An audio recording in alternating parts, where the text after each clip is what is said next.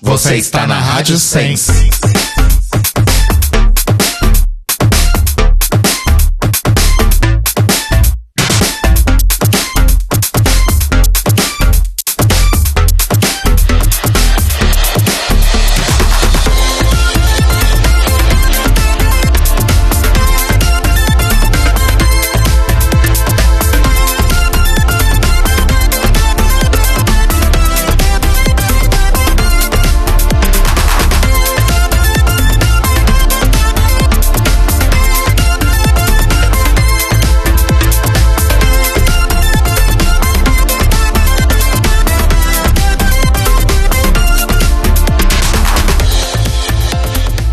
How you doing, my little uglies? Está começando mais um The Library is Open ao vivo pela Rádio Sense em sensecast.org a partir das nove e pouco da noite, horário de Brasília, e uma e pouco da manhã da terça-feira, horário de Lisboa. Eu sou Cairo e estou aqui sozinha, mas nem tanto, já que as minhas parceiras de assalto, Rodrigo e Telo, estão aproveitando a sua maravilhosa lua de mel aqui na vizinhança, aqui do lado, na Espanha. Mas para vocês não virem um monólogo de duas horas e termos comentários interessantes, não é? Para falar tanto sobre o sétimo episódio da terceira temporada de Bullet Brothers Drácula quanto do segundo episódio de RuPaul's Drag Race UK, estou recebendo aqui uma pessoa que tem uma expertise especial para os dois assuntos do dia. A gente vai receber aqui uma pessoa que já é de casa, uma pessoa que já é parceira, uma pessoa que é, assim como eu, é internacional. Abacaxir, seja bem-vinda de volta. Obrigado, boa noite, Cairo. Como você está? Estou muito bem, querida. Muito feliz de receber você aqui de novo, já que estamos a sós. Pois é, eu já estou aqui preparada com minha, meu chá com leite bem britânica, todo tematizado para o tema. Bom, eu continuo portuguesa com a minha maravilhosa cidra de maçã aqui meio litro de cider para as nossas duas horas de conversa, já que vamos falar de muita coisa. É muita drag, é muita montação, é muito bafo. Mas. Isso, drag não vai faltar. Aba, para os nossos ouvintes que não te conhecem, você pode se apresentar? Por favor. Claro. Meu nome é Abacaxi. Eu sou uma drag uh, importada do Reino Unido, porém nascida e criada em São Paulo. Eu sou residente na festa Nights, membro do coletivo Etnomadiva e fundadora do Drag Therapy e do podcast Diagnóstico. Olha só, arrasou. E mudou a sua resposta da sua drag favorita desde a última vez que você esteve aqui conosco? Ah, olha, eu acho que não. É, a última vez que eu estava com vocês, eu, contar, eu contei um pouco sobre a Betty Grumble, que é uma, uma, drag australiana maravilhosa. Eu acho que essa dica se mantém. Quem não conhece ela, procure, porque ela é um acontecimento, assim, inclusive ela tem uma pauta uh, ambiental, ambient, me ajuda, Cairo, como que é? Ambientada. Isso, ela é ela fala sobre o ambiente, é, a importância da gente cuidar do mundo, da planeta onde estamos. Inclusive, obviamente, ela, ela já usa o pauta do, sobre a Amazônia na, nas performances dela. Então, ela é cada vez mais relevante nesse mundo que a gente está vivendo agora. Olha. Além de maravilhosa. Arrasou. Então, galerinha de cowboy, galerinha de peão, fiquem atentos. Uh, fiquem atentos, desculpe, nessa dicona da abacaxi que vale sempre repetir. E claro, nós vamos também repetir o link na descrição para as redes sociais dela, que a, que a Aba vai me passar novamente assim que a gente terminar. E estará na descrição deste episódio quando ele for para o feed. Eu gostaria de pedir. Gostaria de pedir desculpas pelo atraso de 15 minutos, mas Hoje, como eu estou fazendo tudo aqui sozinho com a assistência lá do outro lado do oceano, lá em São Paulo, do Diego Mesa, nosso querido Max Tab, lá nos estúdios centrais da Rádio Sense, mas do lado de cá estou fazendo tudo sozinha, gente, pela primeira vez ever do The Libraries Open. Então, problemas técnicos ocorreram, foram resolvidos. As transições de música não vão ser tão suaves como normalmente são, mas a gente vai conseguir fazer tudo funcionar. Antes da gente entrar pro nosso primeiro assunto principal, é sempre bom lembrar que o nosso site thelibrariesopen.com.br está lá, lindo, maravilhoso, deu trabalho para fazer, então vão lá, comentem nos posts dos episódios, mandem e-mail, mandem mensagem nas redes pra gente e não, e não se esqueçam também de apoiar-nos com o seu rico e suado dinheirinho, a partir de três reais para cima, você pode ser um apoiador do Libraries Open, ajudar a gente a manter a nossa qualidade, a manter o nosso conteúdo e quiçá alcançar as metas que envolvem a criação de novos podcasts. Então vai lá em apoia.se barra The Libraries Open, escolha as suas recompensas, confira o que nós estamos planejando para as nossas próximas metas e venha fazer parte deste seleto grupo de pessoas que ajudam o nosso podcast a continuar crescendo sempre. Hoje a gente vai fazer o inverso da semana passada, vamos falar sobre Bullet Brothers Drácula primeiro e depois na nossa segunda hora sobre RuPaul's Drag Race UK. E hoje Epa o comentário de Drácula tem uma característica muito especial que a gente vai falar daqui a pouquinho, envolvendo a nossa querida abacaxi. Vamos para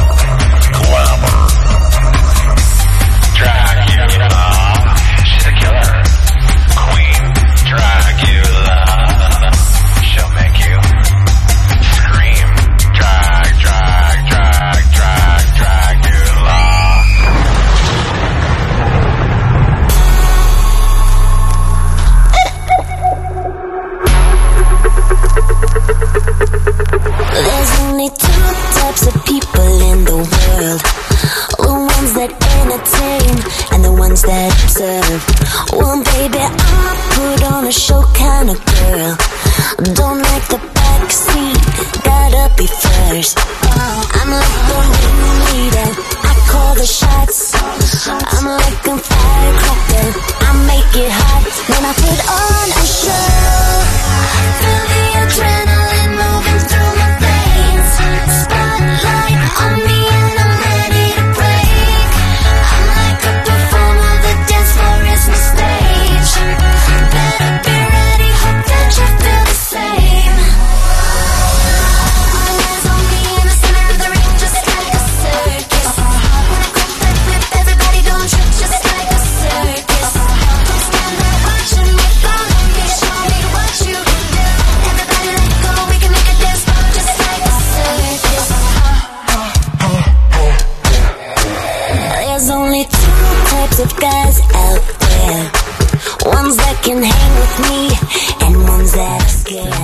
Pois é, ao som de Circus de Britney Spears, a gente começa a falar sobre o sétimo episódio da terceira temporada de Bullet Brothers Drácula.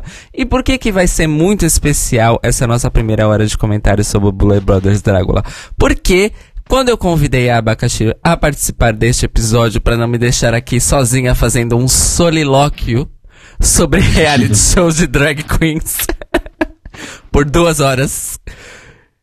Não que você não ia conseguir, né, Cairo? Eu... É, não que eu não conseguisse. não que falta opinião. Mas não seria muito divertido, nem para mim, Pode nem ser. pros ouvintes. Eu disse pra Aba, então, a gente tá fazendo o Clio Split, né? Porque tá tendo overlap das temporadas de Drácula e Drag Race. Você está acompanhando, acompanhando Drácula, Aba? A Aba me disse... Não, no caso. Pois então, amores, hoje vamos ter um plot twist, um ângulo diferente. A Aba vai comentar o episódio comigo do ponto de vista de uma pessoa que só viu este episódio, certo? Tenham isso em mente e tenho certeza que vai ser muito interessante. A gente vai começar então para facilitar, tá, Aba, já que você uhum. não acompanha a série e tal, a gente vai fazer uma coisa um pouco mais uh, tão cronológica quanto possível, tá bom? Então, okay. assim, nós começamos com uma cena, ceninha de abertura. Aba, só pra você entender, sempre tem, em todos os episódios, este momentinho cênico, assim, uh, das Bully Brothers em algum tipo de cena com referência de terror, horror, comédia, essas coisas todas. Nos episódios anteriores estava indicando que seria uma narrativa entre essas ceninhas que seria realmente uma narrativa ao longo da temporada. Porém, depois de três ou quatro episódios com as cenas realmente continuando da anterior, tivemos aí uma quebra total de linha de raciocínio. Apesar de. pois. Joga a teoria pela janela já. Na... Exato, a teoria foi, infelizmente, não jogada pela janela, mas ela tá ali num cantinho guardada. Porque a Quem gente sabe? sempre tem esperança, né? De que as nossas teorias malucas vão estar certas. certas. Mas. Uh, uma coisa que tem sido muito persistente, consistente nessa temporada de Drácula com relação às cenas de abertura é o uso de elenco, porque nas duas primeiras temporadas eram sempre só as Bullet Brothers e o Israel, que é como se fosse o assistente delas duas. Mas nessa tivemos várias cenas com vários outros atores, muitas mais cenas de estúdio, de externa e tudo mais. E nessa foi num uma espécie de feira aí que tinha umas as Bullet Brothers faziam umas videntes e matavam aí umas pessoas como sempre. Se essa cena terá continuação, saberemos na semana que vem, não, nessa semana, né? Amanhã, porque o episódio sai amanhã. E aí, finalmente, depois disso, entramos de fato lá no boudoir, onde as monstras passam. Elas não, né? O episódio dedica seis minutos para falar sobre os resultados da semana anterior, de que agora que elas estão no top 5, tem a conversa clássica que acontece em toda a temporada, de todo o reality show de competição. Porque nesse ponto da competição, é muito pouca gente, todo mundo aqui está em um nível muito alto. Então eles estão procurando cada falha, cada pelo em ovo. Então assim, uhum. Drácula marcou essa caixinha de clássico de reality show nessa uh-huh. temporada. Uh, Aba, até aqui no episódio. Que que você, você tem alguma coisa a dizer? O que, que você achou? Que que você Sim, então eu estava justamente um pouco perdido quando eu comecei a assistir, porque parecia que eu estava assistindo um filme, então essa parte de cena que totalmente me pegou de surpresa. Mas era interessante, obviamente, porque era mega melodramático. Eu também fiquei surpreso justamente que tinha um, um casting, ou seja, não era só os Bullet Brothers, mas tinha pessoas aleatórias também envolvidas para a cena. E aí, na, quando eu assisti a primeira vez, eu, eu pensei que de repente que nós, como a audiência, não tivéssemos visto quem fosse eliminado também. Uhum. Ou seja, eu assisti, nossa, que interessante que talvez que os episódios acabassem em um cliffhanger, sabe? Mas imagino que não, né? Porque no final desse episódio a gente já, já viu quem saiu. É, exato. Então, pois, é, é, então assim, a gente sempre sabe é, quem é eliminado no próprio episódio, mas, mas eles não. É, as participantes só sabem no episódio seguinte, que é uma dinâmica diferente de Drag Race, afinal, no Drag Race todo mundo vê a eliminação Exato. acontecendo, né? Então, continuando dessa parte aí, seis minutos, vocês vão entender por que, que eu estou fazendo contagem de time slot do que uh, cada tema ou cada parte do episódio levou com relação a tempo. Depois disso, uh, elas. A uh, Eva Destruction, não, perdão.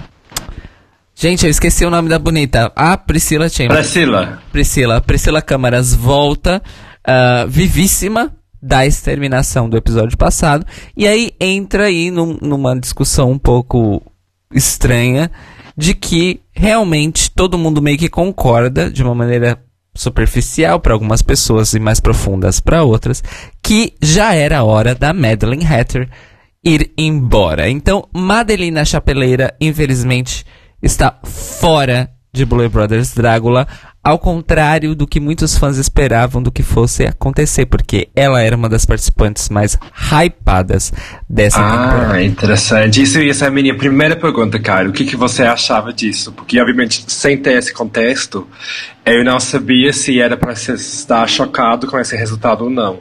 Então, a saída da Madeline era, uma surpresa para, para a gente? Olha. O é, para você? Não, porque ela realmente não estava entregando. Certo? Ela entrou na temporada com uma fama e um hype tanto no burburinho da internet quanto na cena local delas lá nos Estados Unidos.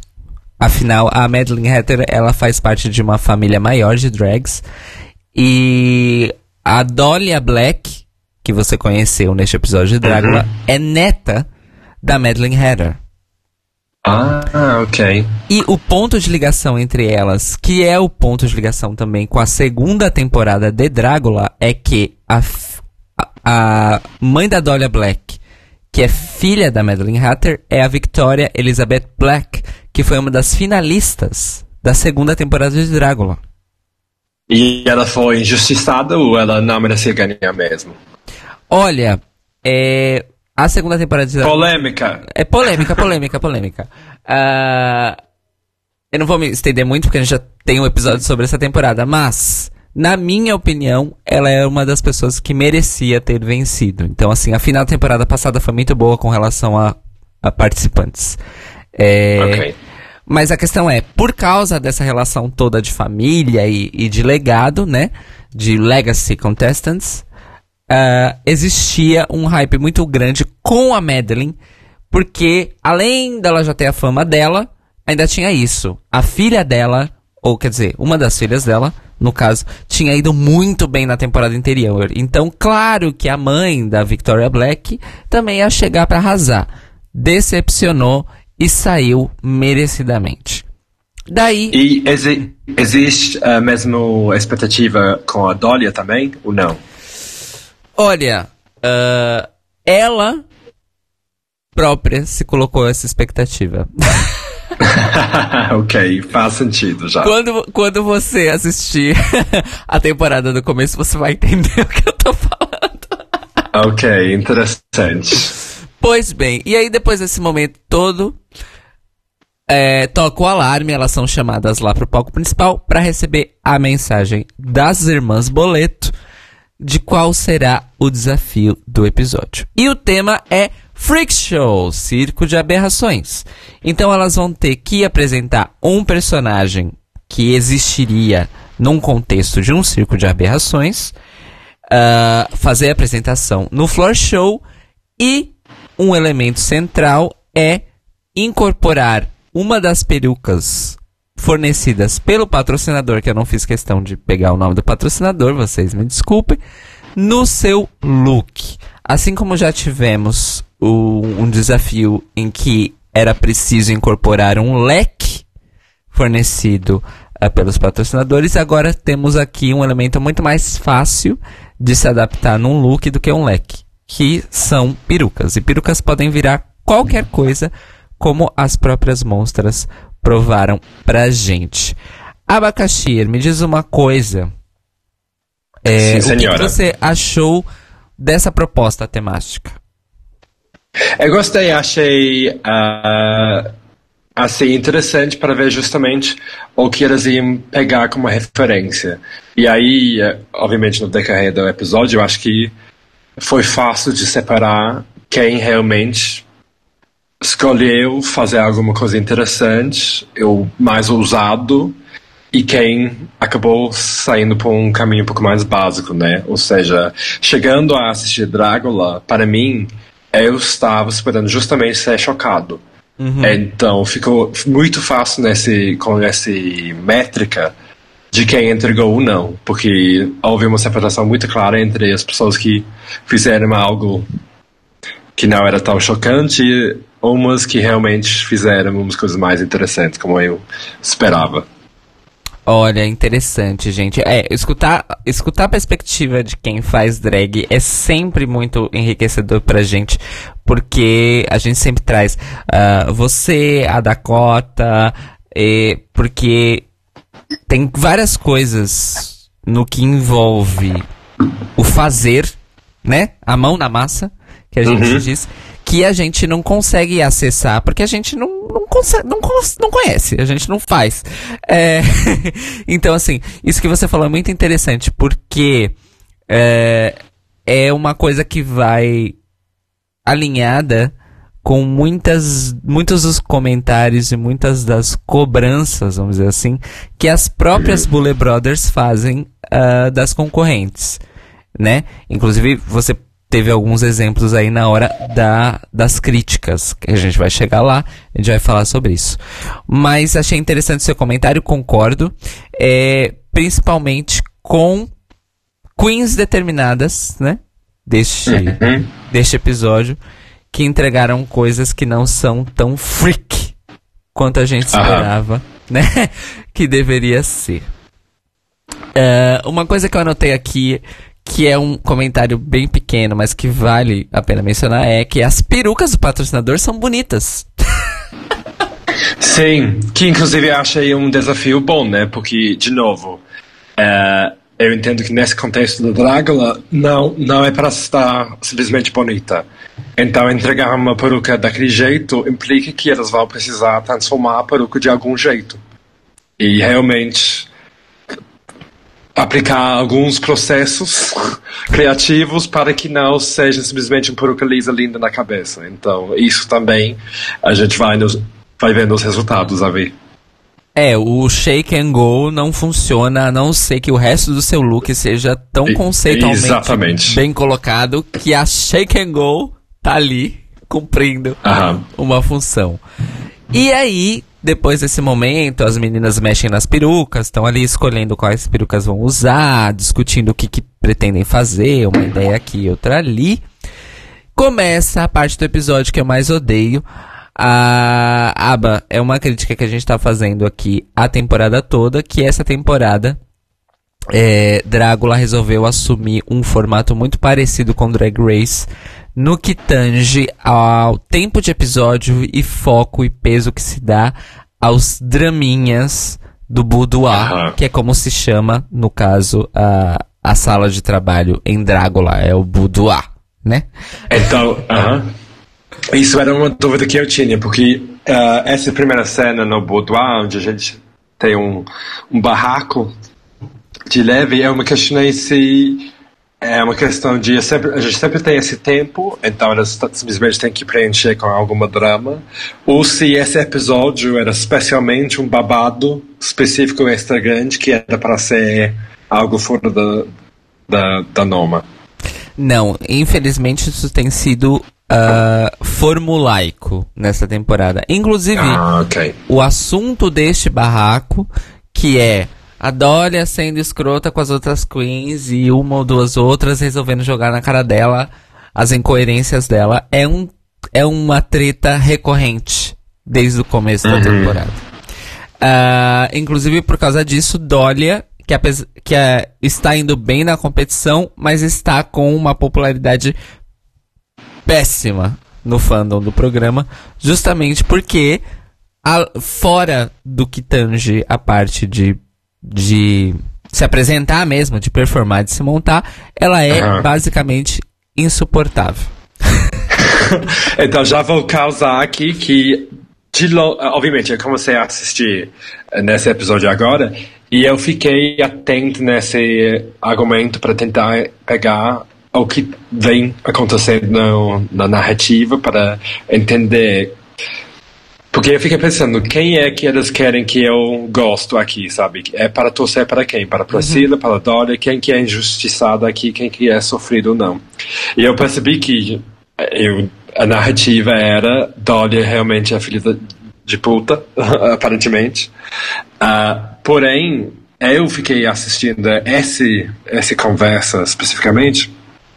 Eu achei muito difícil de não concordar com as coisas que ela estava dizendo, sabe? A Priscila, pela informação que eu tinha, não estava dizendo nada assim que tinha muito base, não, não demonstrou evidências.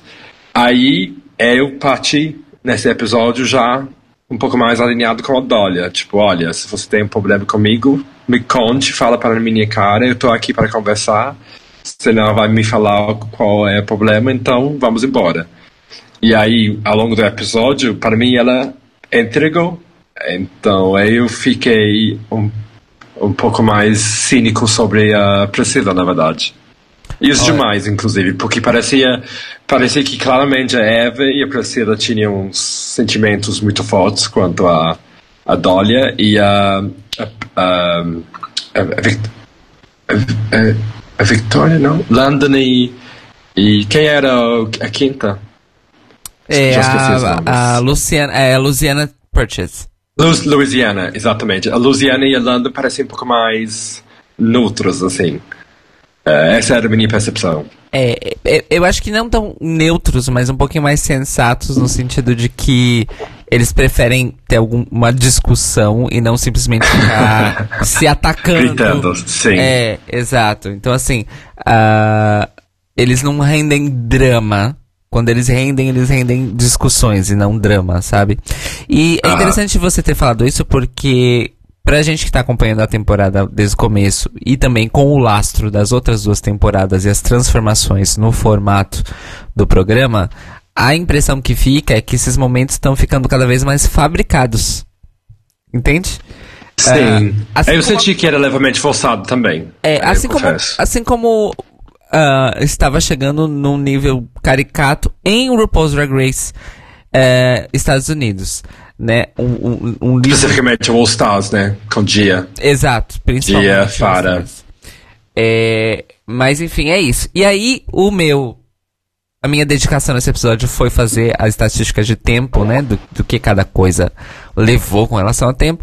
E esta parte dessa briguinha tosca que eu caguei, não fiz questão de prestar atenção em nada do que foi dito, só tava olhando ali no, no contador do player.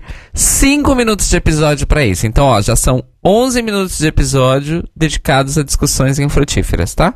Os seis minutos do começo. Indignada. Cairo Braga, com vocês.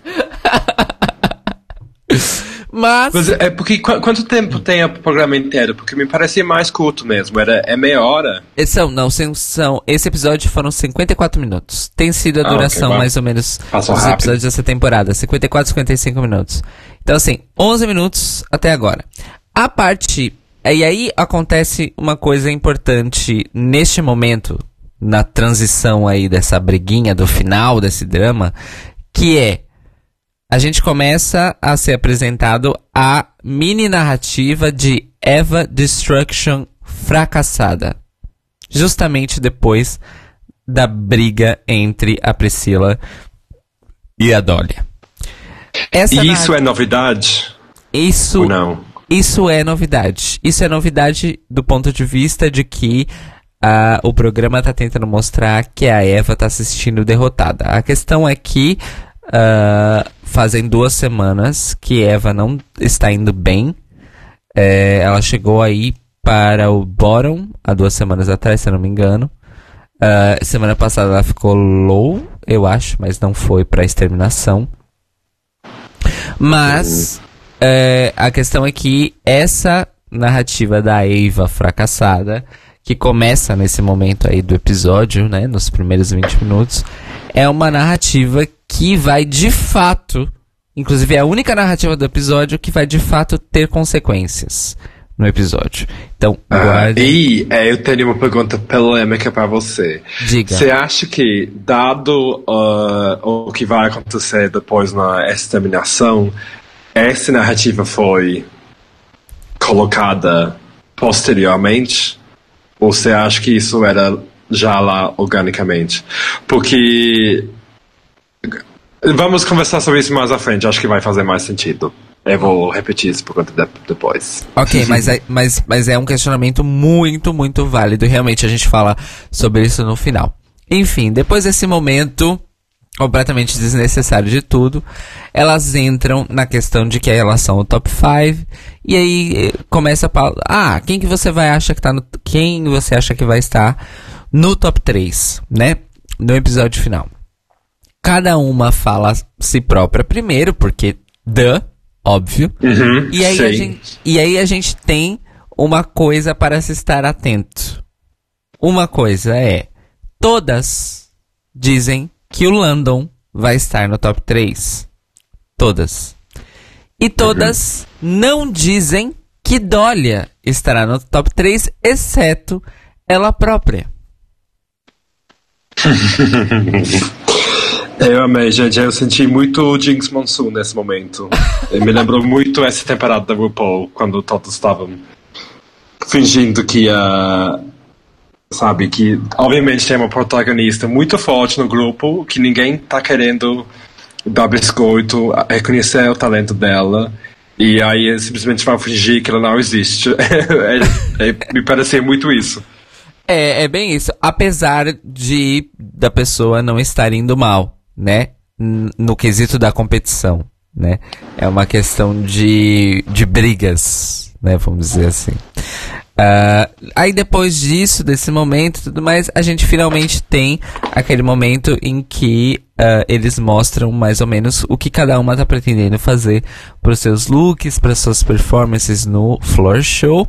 E aí a gente descobre que London Cider vai simplesmente não apenas incorporar a peruca, mas fazer do limão várias limonadas, porque vai usar a peruca na cabeça, na cara e no pinto. Olha só, que loucura. Não fez nada menos do que seu. seu. do que seu dever, assim, eu achei muito digno. Muito maravilhoso. E aí, obviamente, que ah, o programa faz questão de só mostrar o Landon dizendo o que vai fazer, mas eles não mostram nenhum desenho, nenhum croquis, que é pra gente ficar curioso mesmo, do tipo, porra, então como é que vai ficar esse look cheio de cabelo? E aí, em seguida, acaba o, o, né, o dia e tal, elas vão dormir, e aí começa o segundo dia de trabalho, que já é o dia do floor show e da exterminação.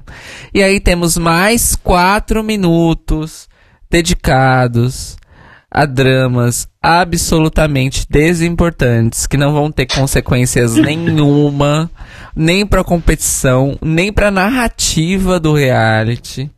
Eu nem fiz questão É de anotar engraçado. qual é a briga, porque assim. Cansei. É, eu não- nem lembro, eu também não lembro.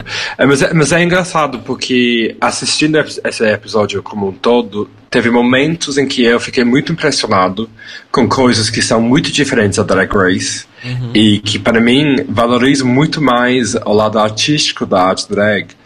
Ou seja, o próprio Flow Show, por exemplo, me parece um jeito muito mais interessante de avaliar ah, as drags e um jeito muito mais livre para cada uma se expressar, se apresentar, que é algo que obviamente a gente não tem no formato que se usa no Drag Race. E, igual você está falando, quando eles se dependem mais nesse formato, nesses estereótipos de formatos de reality, é quando enfraquece um pouquinho. Sim. Porque parece inicialmente um, um programa muito amador, muito à frente do seu tempo atual, no requisito de realmente mostrar artistas fazendo uma arte inédita. E de repente cai de volta nesses, eh, sabe, nessas normas que a gente tem servidos pelo VH1 e parecidos, né? E é meio paradoxo ter os dois tão, tão forçadamente misturados.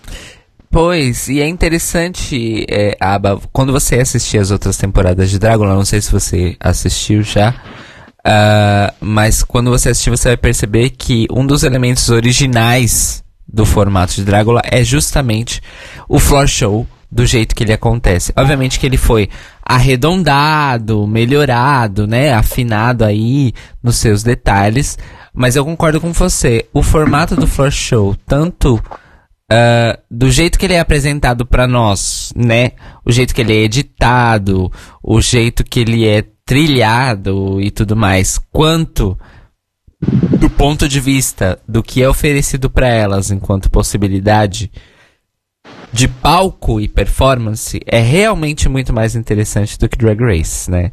E Aham. aí a gente vê que Drag Race, apesar de sempre, de, sempre falar sobre ah, a sua apresentação na, na passarela foi muito interessante, porque você fez isso e aquilo tal, ainda é um formato de palco, né, entre aspas, muito limitante, porque ele parte sempre do formato do desfile de moda, e aí a partir desta caixinha você pode decorar essa caixinha com outros elementos, mas também não pode ser elementos demais, né? É engraçado, porque eu fiquei pensando, porque como que esse modelo poderia funcionar num formato Drag Race? E aí pensei, nossa, e se a gente não tivesse um Lip Sync for Your Life, mas sim cada uma tinha um espaço para fazer uma performance do jeito que queria por um minuto.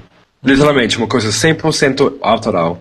Imagina que eles lá fazem isso por questões de direitos autorais, ou seja, as pessoas não vão poder escolher músicas livremente porque vai custar muito caro. Mas aí eu pensei, nossa, o que, que eles já fizeram que é parecido? E a mais perto que acho que a gente chegou até é o Talent Show, né? No, no primeiro episódio do All Stars. Que mesmo assim parece que é meio forçado, porque eles escolhem coisas muito fora da curva para poder se diferenciar das outras, não necessariamente fazendo coisas que representam elas como artistas, eu acho. Então, mesmo assim, é um pouco removido do que é esse, conce esse conceito, mas é muito interessante assim comparar os dois, é, porque geralmente uh, na cena drag a gente evita comparar coisas, né? A gente cada vez mais a gente reforça isso que não é legal comparar artistas drags, porque cada uma tem seu estilo, seu histórico, suas referências. Mas, engraçadamente, eu acho que comparar esses dois programas é um exercício muito valioso e muito revelador também.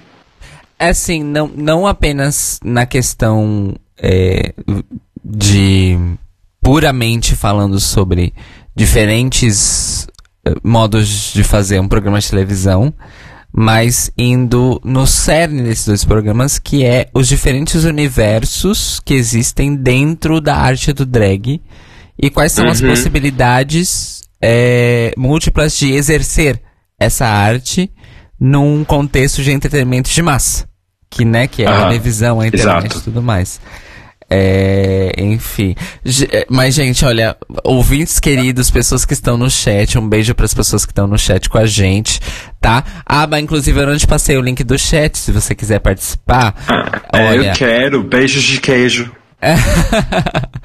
é, aproveitando, falando pra aba e pra todo mundo que tá escutando a gente não tá no chat, olha, vai lá em sensecast.org barra papo que vai abrir uma página compatível com qualquer dispositivo em que você vai ter o nosso Sense Chat em tempo real e logo embaixo um player para você escutar a gente na Rádio Sense com o sinal ao vivo da Rádio Sense junto com o chat, tudo na mesma página, rápido, prático e fácil para vocês, tá, ouvintes? Plim!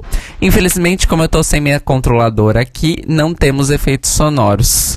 Eu teria que clicar Olha, abrir uma janela, abrir uma janela e clicar. O que, que eu tenho aqui? Ah, eu ainda tenho os efeitos velhos, tipo. É. eu amo! É o ok da laranja. Olha, eu tenho um grito da Monique, da Monique Hart. Por favor. Olha só. Mas... Combina com Drácula. Combina. Uh, enfim, uh, vamos continuar então. Depois de tudo isso, olha, vocês, ouvintes, não deem trela, nem corda, pra mim e pra Abacaxi, porque se a gente começa a entrar nas análises cabeçudas, a gente não sai nunca mais. Porque. Pois é. É, porque o, o, o, o... E a gente nem chegou no parte do Reino Unido ainda. Pois é, viado. Vocês não perdem por esperar, ouvintes. Continuando este episódio de Drácula, nós temos, uh, logo depois dos dramas sem consequências que eu estava falando, mais uma pista aí, mais um momento da narrativa de Eva duvidando de si mesma, vacilando com relação ao, ao seu talento, Mas nesse contexto, como é um contexto que elas estão se maquiando, se preparando para a performance no floor show, rola um momento aí de, de sororidade, de irmandade, em que todo mundo fala pra Eva que ela é maravilhosa, que ela é incrível e tudo mais, e que ela não precisa duvidar de si mesma, ela só tem que confiar no, no que ela faz, porque ela é muito boa no que ela faz. E pergunta, qual eram as expectativas sobre a Eva entrando nesse concurso? Porque, por exemplo, eu tinha reconhecido ela, ela é a única que eu conhecia, assim, do Instagram e do uhum. mundo, assim, online. E eu fiquei surpreso a ver ela no Dragula e não no Drag Race. Essa era a, a reação de todo mundo? Era só, só minha impressão? Não, você está alinhada com todo mundo. Quando anunciaram o elenco dessa temporada de Dragula e Eva Destruction estava na lista, no vídeo de divulgação e tal, caiu como uma bomba nos fãs de reality show de drags. Por quê? É, você deve saber disso, Aba, mas existem sites aí, principalmente claro. nos Estados Unidos, que sempre fazem todo ano é, enquetes e votações do tipo, ai, pro público dizer quem você gostaria de ver na, na próxima temporada de Drag Race. E fazem aí pelo menos seis anos que Eva Destruction sempre está entre os nomes mais citados pelos fãs, aí figurando nas votações e tal, entre os cinco primeiros mais votados e tudo mais. Qual não foi a surpresa de todo mundo ao descobrir que ao invés de Drag Race, Drácula pegou e fisgou Eva Destruction muito antes, né? Sendo que é sempre importante reforçar, né, ouvintes, que toda essa especulação em cima de Eva Destruction participar de Drag Race era nada mais, nada menos do que uma expressão de desejos de fãs. Nunca soubemos da boca dela se ela já se inscreveu ou não para Drag Race. Então isso é um detalhe muito, muito importante dessa história. Pois bem, Sim. depois disso, Uh, depois desse momento da Iva vacilando e as outras apoiando tal, eu até anotei aqui. Ela claramente vai ser eliminada nesse episódio. Sim, era a minha impressão também. É, o bom e velho lampshade, é, né? Foreshadowing. É, e também é o momento quando ela Alguém perguntou o que, ela ia fazer e, e, ela falou que ia fazer tap dancing. Não sei como dizer em português isso. Sapateado. Mas que, isso. E acho que todo mundo ficou. Ah, é. Vamos ver. se ela tivesse colado, se ela tivesse colado facas abaixo da, do sapato e aí dançado, poderia ter sido legal. Olha Sabe, igual, igual, Igual aquele vilão do James Bond, que uh, o, a faca sai do, do frente do sapato sim. dela. Sim, sim, sim, sim, sim. Cê, sabe, eu acho que tinha jeitos dela dar um, um twist mais gótico. Mas é que o que eu vi assistindo é que me parecia que ela estava desistindo já. Que ela já não queria, que ela já estava pronto para se entregar. E é. eu acho que acabou sendo mais ou menos isso. É, a, a história que foi estabelecida é que ela ficou muito mexida com os, os resultados ruins, vamos dizer assim, que ela teve nas últimas duas semanas. E ela acabou se colocando para baixo e não conseguindo superar né, o impacto é, de ter feito um trabalho aquém do que ela queria, ou aquém do que as Bullet Brothers queriam, né? Uh, a temos uma informação importante aqui no chat. A nossa querida e amada That One Luisa, que também é nossa colega aqui no universo dos produtores de conteúdo sobre reality shows de drag, assistam os Buvios da Lunática, que é a That One Luisa, que é a Luisa Martins, beijo pra ela, disse o seguinte, a Eva falou que não vai mais tentar Drag Race. Olha só, é, ela deletou todos os posts dela no Instagram, né? Porque logo depois de assistir, eu fui caçar ela no Instagram, de repente ela tava achando, e falei, mas gente, como pode? Aí de repente hoje ela postou, acho que dois, dois posts, um primeiro sendo um várias imagens de um texto que ela escrevia, se explicando como que ela sentia, como foi o processo, e justamente pedindo para as pessoas pararem de pedir para ela ir pro Drag Race, que não é algo que ela quer, que ela não vai querer ir para lá agora, que ela vai se dedicar mesmo para essa linha de trabalho monster que ela está desenvolvendo através da Dragula. E hoje ela soltou um vídeo basicamente mostrando um pouco do, de, dos performances dela, pedindo para as pessoas, sabe, pedirem para os produtores chamarem ela.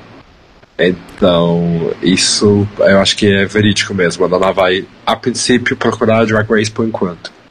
Pois, faz, faz muito sentido. E esse post dela foi uma coisa que gerou muita repercussão hoje na internet, porque num primeiro momento é, a, o sumiço das, das postagens dela no Instagram teriam sido porque ela fez um ensaio fotográfico em que ela estava nua e só com a cabeça montada. É, e ela postou uma foto desse ensaio, mas uma foto em que ela tapava, né, a, a, o, o, pinto e o saco lá com a mão. E era uma foto que dava pra ver, tipo, os pelos corporais dela, porque ela também tem esse lance. Ela gosta muito de, de causar essa confusão, deixando partes do corpo dela que são peluda à mostra, num look que seria, vamos dizer assim, mais feminino, entre aspas, né? É, então teve esse, esse ensaio fotográfico que ela fez, em que ela tá nua e só com a cabeça montada, com uma make super glamurosa e um cabelo super chamativo e tal. E que por causa disso ela teria levado uma denúncia no Instagram e que na confusão de recuperação de conta e, e punição ela teria perdido uh, as suas postagens todas. Mas com. Ah. É, pois. Mas com o surgimento dessa postagem dela hoje, fazendo essa questão de desabafo e falando sobre uh, questões emocionais e impacto e tal, surge a especulação inevitável de que, na verdade, ela fez isso por uma questão pessoal dela, né? Num momento aí de, talvez, de rompimento com alguma coisa, enfim né? Coisas assim. Uh, mas pronto. Temos aí então Eva Destruction estabelecida já nesse momento do episódio como uma pessoa que vai sim ser eliminada, infelizmente. Como já não é mais surpresa para ninguém, a gente já pode falar que sim, Eva Destruction vai ser exterminada nesse episódio.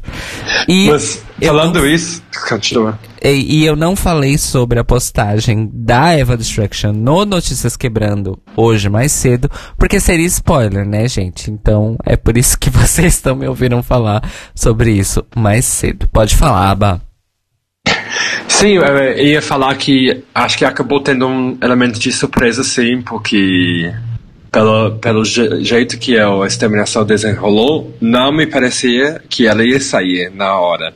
Ou seja, pelo desempenho dela no episódio, pelo vibe dela, que era baixa, eu imaginava que ela não fosse se jogar a fim de ficar no final. Mas, pelo que a, a gente estava vendo, eu achava que ela ia ficar até que sai o resultado e de repente ela acaba acaba sendo eliminada mesmo. Mas você não tinha essa impressão também? Você nem ficou surpreso? Não, eu não fiquei surpreso. Eu não fiquei surpreso porque Drag Race uh, me deixou já de gato escaldado com relação a, a edições de realities que pintam e fazem questão de evidenciar uma pessoa que vai ser eliminada naquele episódio. Então, uhum. eu não fiquei surpreso. Eu tava torcendo para que não fosse, para que rolasse algum tipo de reviravolta, sabe? Sim. E que ela acabasse saindo por cima, mas infelizmente não foi isso que aconteceu. E neste ponto do episódio também eu fiz questão de anotar que nós estamos aí na marca da metade do episódio, 30 minutos. E desses últimos 30, apenas 5, desses primeiros 30, perdão, apenas 5 foram dedicados à arte propriamente dita dessas artistas que estão na nossa tela. Eu tô lendo exatamente o que eu anotei. É, e outra coisa que eu anotei é definitivamente eu odeio esta estrutura de episódio. Então, assim, os cinco minutos que a gente teve dedicados à arte delas foi justamente aquele trecho em que mostra elas falando das roupas, da peruca e tudo mais. De resto, gente, foi tudo drama e, enfim, essas coisas todas que reality shows parece que são obrigados a fazer. O interessante aqui é que não tem ninguém fazendo a figura de aconselheiro, né? Não tem o Tim Gunn, não tem o RuPaul fazendo as visitas né, nesse momento de preparo. Não. Isso, isso é consistente? Isso é consistente desde a primeira temporada. Nós não temos uma figura uh, conselheira, nem uma figura conciliadora, for that matter, em Drácula. É, Vira mesmo. É, é bem assim, é elas por elas mesmas, e, e é isso aí. uh, mas pronto, e aí nós chegamos né, na apresentação das Bolê. Esse look das Bolê é legal, mas definitivamente é o pior look que elas usaram nesta temporada. A Abacaxi não pode falar do contexto, mas pode com certeza dizer a sua impressão isolada dos looks. Faz favor. Nossa, eu nem lembro delas. Como era? the Triste, mas shade, the, the shade of it all. é o shade de Drag Race, mas ok. Olha, mas eu lembro da maquiagem. A maquiagem tava maravilhosa, como sempre é, né? É, então, é, a maquiagem das bolês, gente, inclusive a gente já falou isso aqui, a maquiagem das bolês, assim, nunca está ruim. É indefectível. Realmente. De fato. Mesmo. De fato, de fato, de fato, de fato. Pois bem, e aí são anunciados quem são os juízes convidados. Temos aí finalmente o retorno de Vander Von Odd como, como guest judge. É, ouvintes, eu vou tomar a decisão aqui de não revelar para Abacaxir quem é Vander Von Odd, a não ser que Aba já saiba. Sim, elas falam. elas falaram assim que apresentaram ela. Ah, droga. é bom porque você fica curiosa pra ver a primeira temporada, porque essa bicha ela Sim. botou para foder. Você não faz. Merecidíssima, então? Nossa, super merecida. E aí, uma Bafo. curiosidade. Gente, é, ouvintes, entenda, eu tô repetindo várias coisas que a gente já falou aqui, mas, né, a nossa convidada merece contexto. E é o seguinte, Aba, a Vender, ela venceu a primeira temporada, e já a partir da segunda, ela é a desenhista de produção de Drácula. Então ela, ela Olha venceu só. o programa e foi trabalhar. Arrasou. Sim, então assim, babadeira, a bicha é muito babadeira. E aí temos como o outro juiz convidado o Sig Neutron, que é um dos participantes aí mais famosos de alguma das temporadas de Face Off, eu não vou lembrar qual agora. Face Off, pra quem não sabe, é o reality show de maquiagem de efeitos especiais do Sci-Fi, que inclusive é um dos melhores reality shows que eu já, que eu já assisti na minha vida, apesar de eu ter só assistido duas temporadas. Mas assim, gente, é um nível de arte e de conceito e de técnica que, nossa, é muito foda mesmo. É, você já assistiu Face Off? Daba. Aham, sim. É incrível mesmo. Super recomendo. É incrível e para as pessoas que trabalham aí com drag e cosplay, dá para aprender bastante coisa assistindo Face Off. É, esse tipo de coisa é porque pelo nível de técnica é muito bom porque explode o que a gente acha que é possível, né, como drag. Às vezes, porque já dá pra fazer tanta coisa de maquiagem só. Às vezes a gente esquece que tipo trabalhando mais essa ideia de efeitos especiais e ah, látex que a gente pode colocar na cara. Exato. É, esse, esse tipo de seriado é maravilhoso para justamente mostrar o que é possível. Que, inclusive, a Drácula arrasa nisso também, porque as transformações alcançam um nível muito, muito além do que a gente costuma ver no Drag Race, na minha opinião.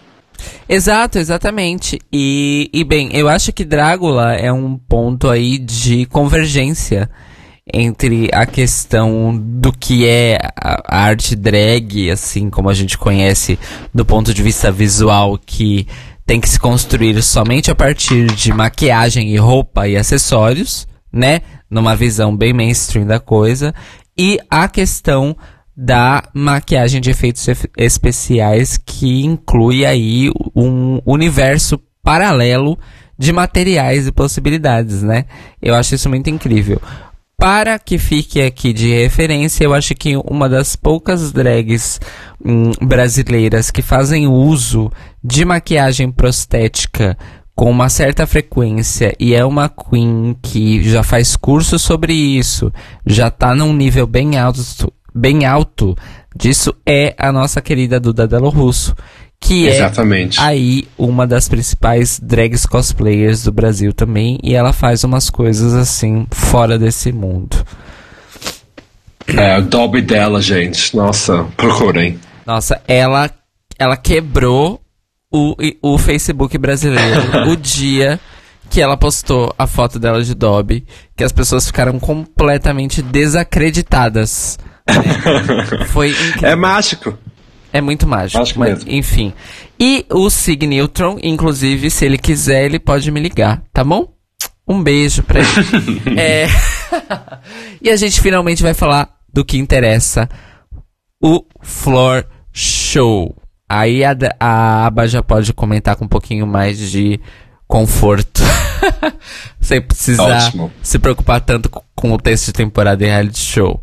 Bom, o primeiro a aparecer, eu ordenei aqui só por ordem de aparição mesmo, porque como o Floor Show é editado de uma maneira intercalada, a gente não tem uma ordem certa. Então eu coloquei por ordem que as pessoas foram aparecendo na tela. Abacaxir, sobre Landon Cider. É, eu achei é, muito impactante visualmente. Assim, a questão de entrega de personagem era muito claro, ou seja, igual um dos comentários dos jurados, a partir do momento que pisou no palco, você sentia que esse era realmente o dono do próprio circo. e eu acho que isso é. Existe, de um lado, a questão de a produção da, do que você estiver apresentando, tipo, como que está executado, e também a questão de como que você realiza isso, como você traz a vida na frente das pessoas. E nesse caso, acho que os dois estavam de mãos dadas lindamente, porque a gente tinha um look muito bem feito e também maravilhosamente bem entregue. Acho, achei a única crítica que realmente aplicava e era válida era sobre os, os pintos gigantes se- serem um pouco cômicas, né? Ou seja, para, para um concurso que trabalhe com horror e para choquear as pessoas, elas eram um pouco menos chocantes e mais caricatas, né? É. Mas mesmo assim, achei, achei a- o conceito e o comentário super, super válido ainda assim. Eu achei que não quebrou o poder do, do look como um todo.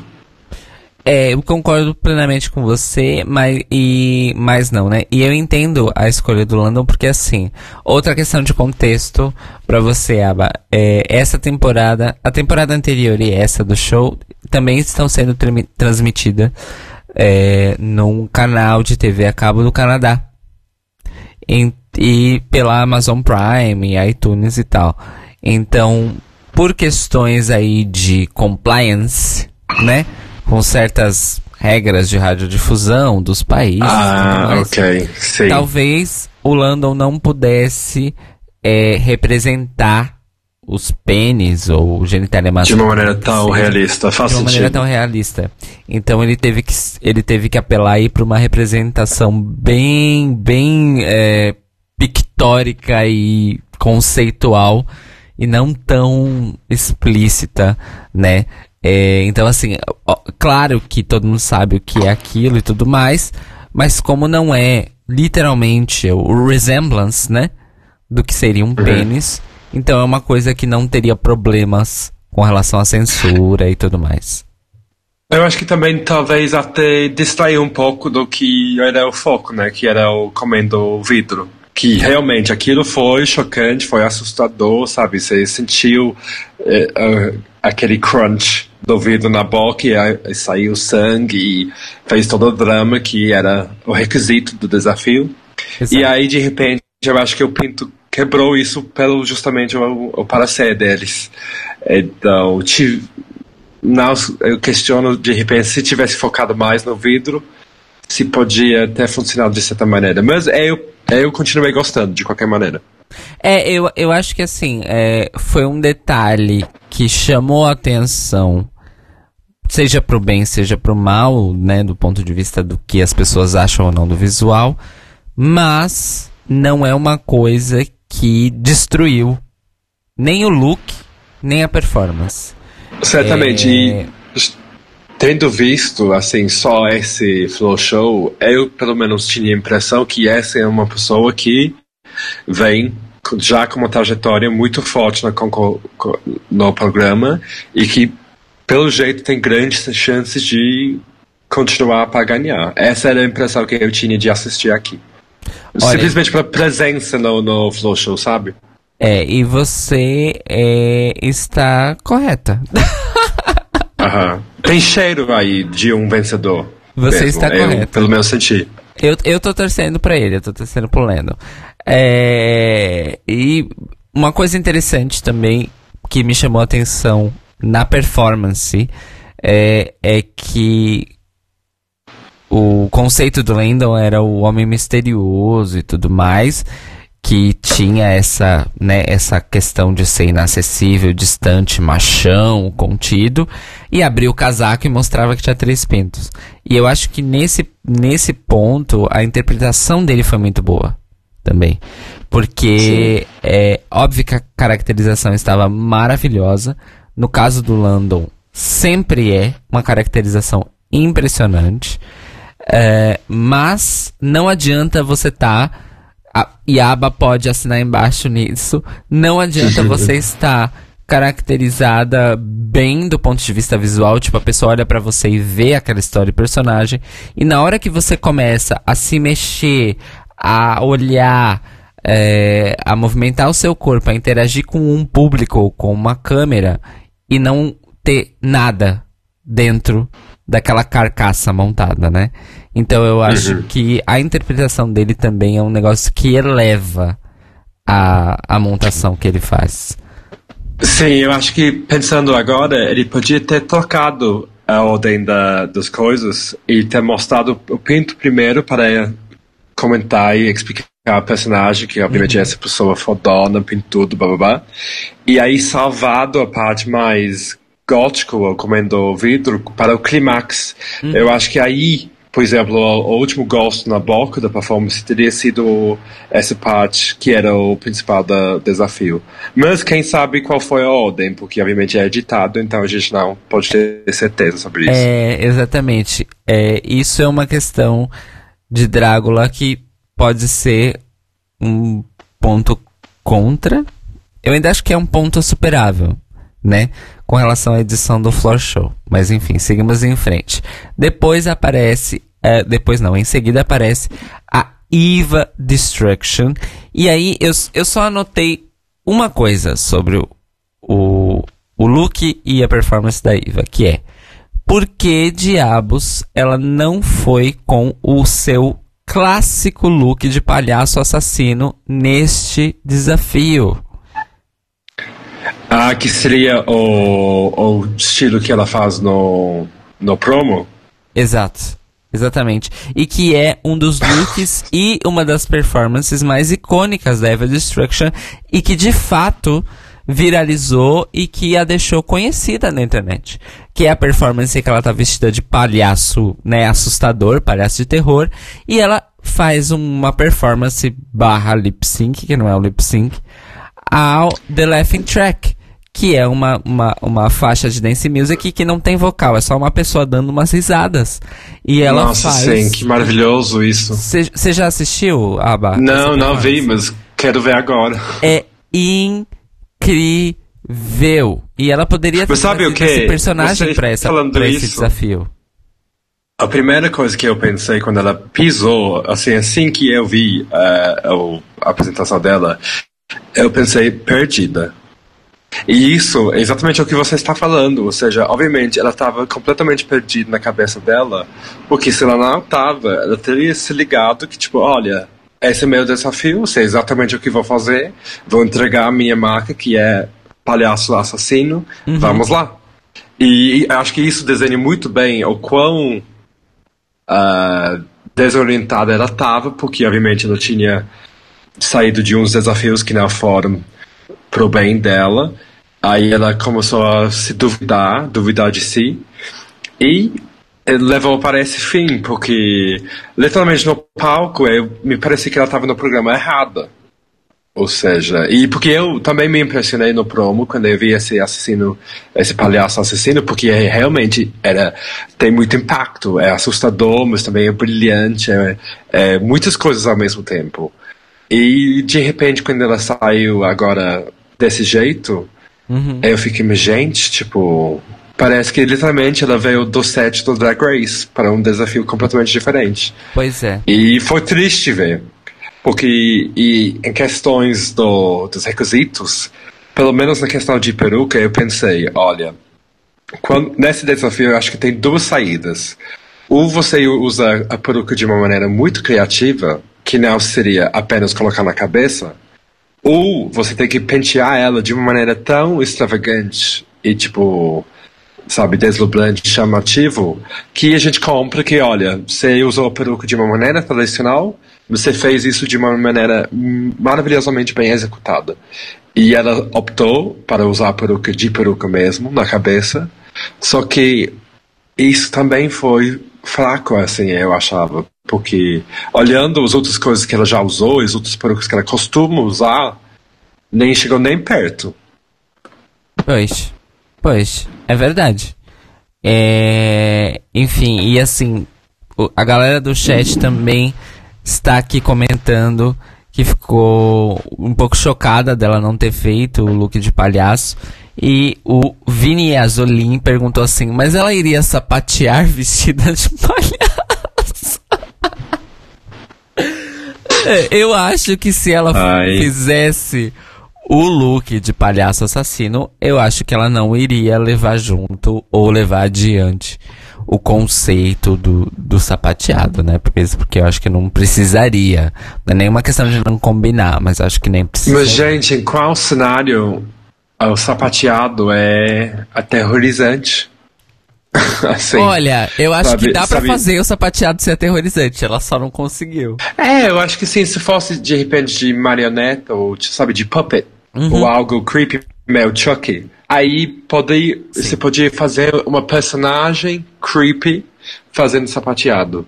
Mas, obviamente, não foi isso que ela entregou. Se era para ser isso, faltou muito nessa questão de caracterização.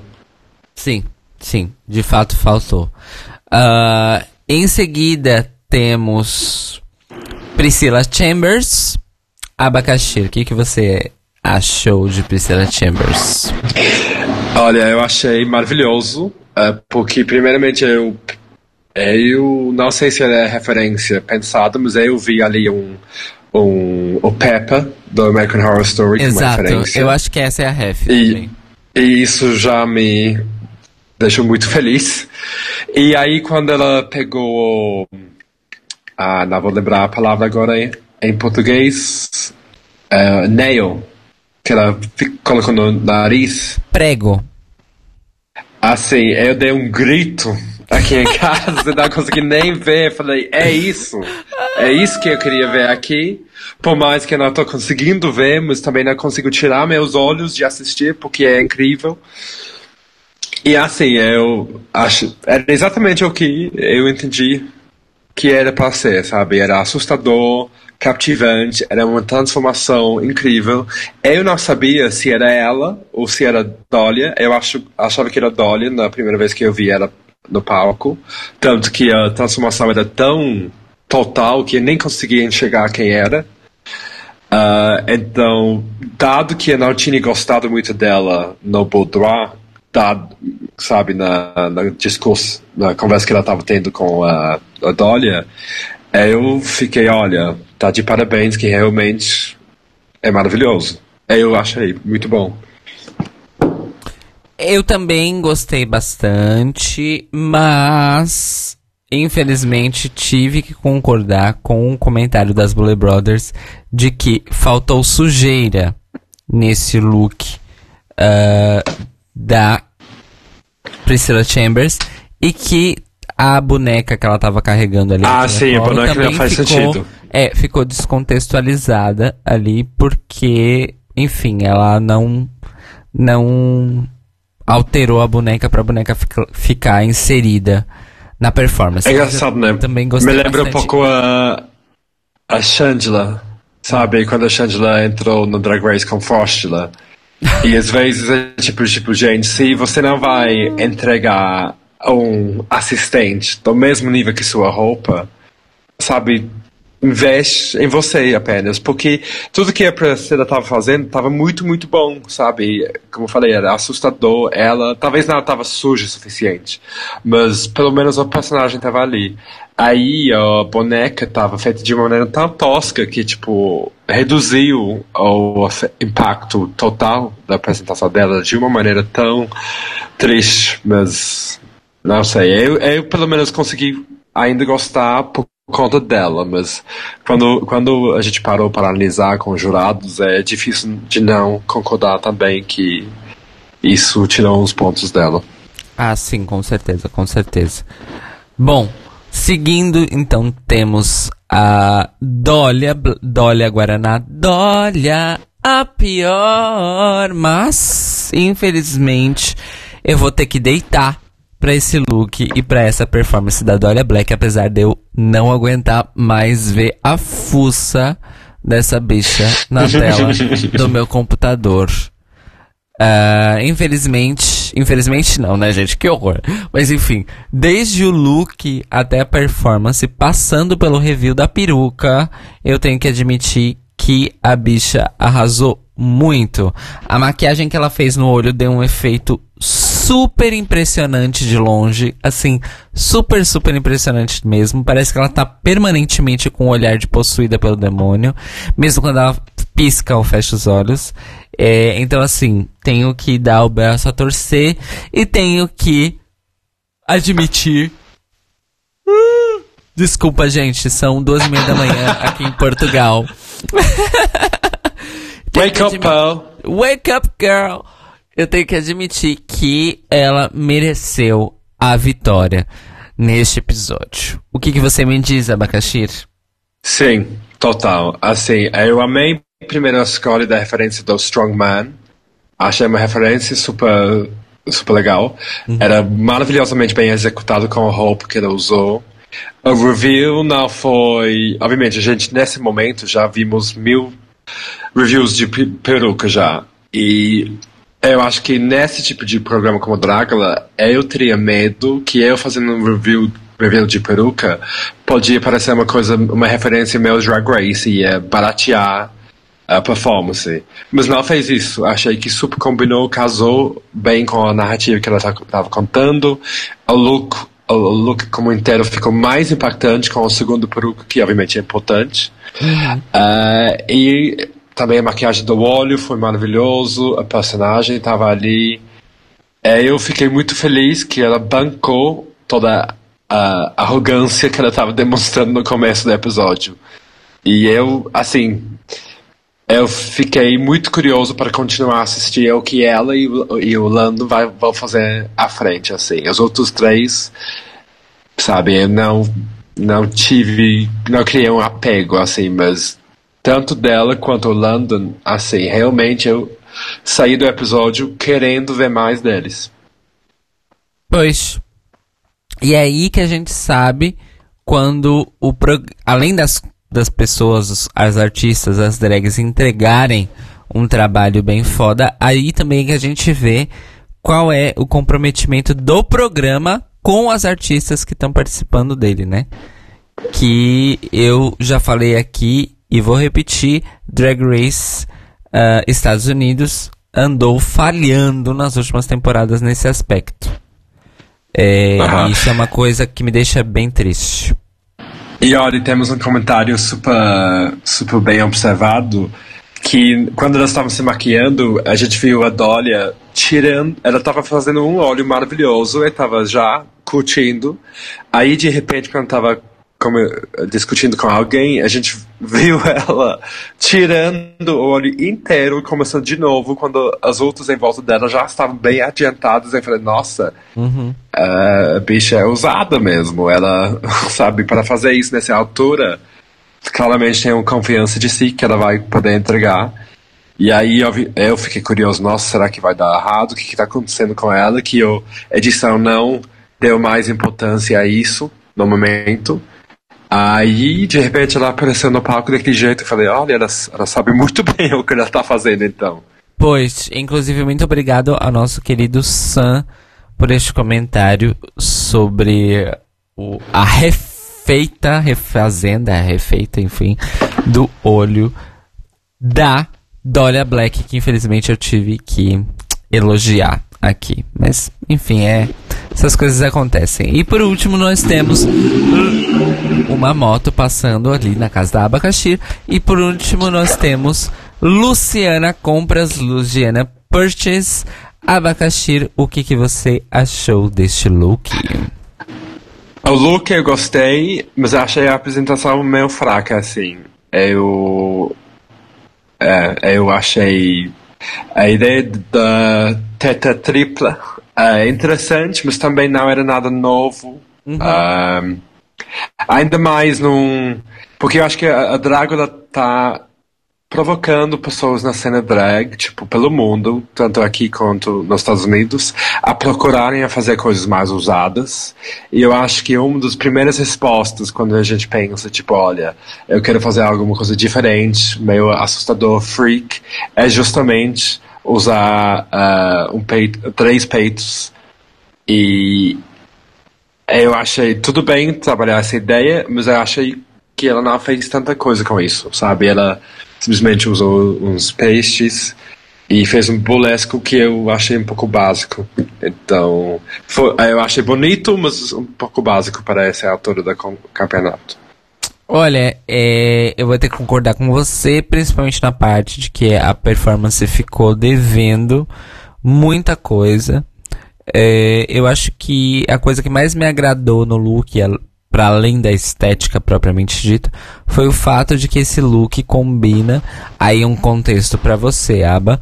É, a Luciana, ela tem uma base estética muito ligada à questão do, do burlesque ah, e faz sentido. Do, do fetichismo retrô, né? Então uma coisa mais Betty Page, entendeu? Então pelo, pelo menos ela fez o que a Eva não fez, que era entregar a marca dela, né?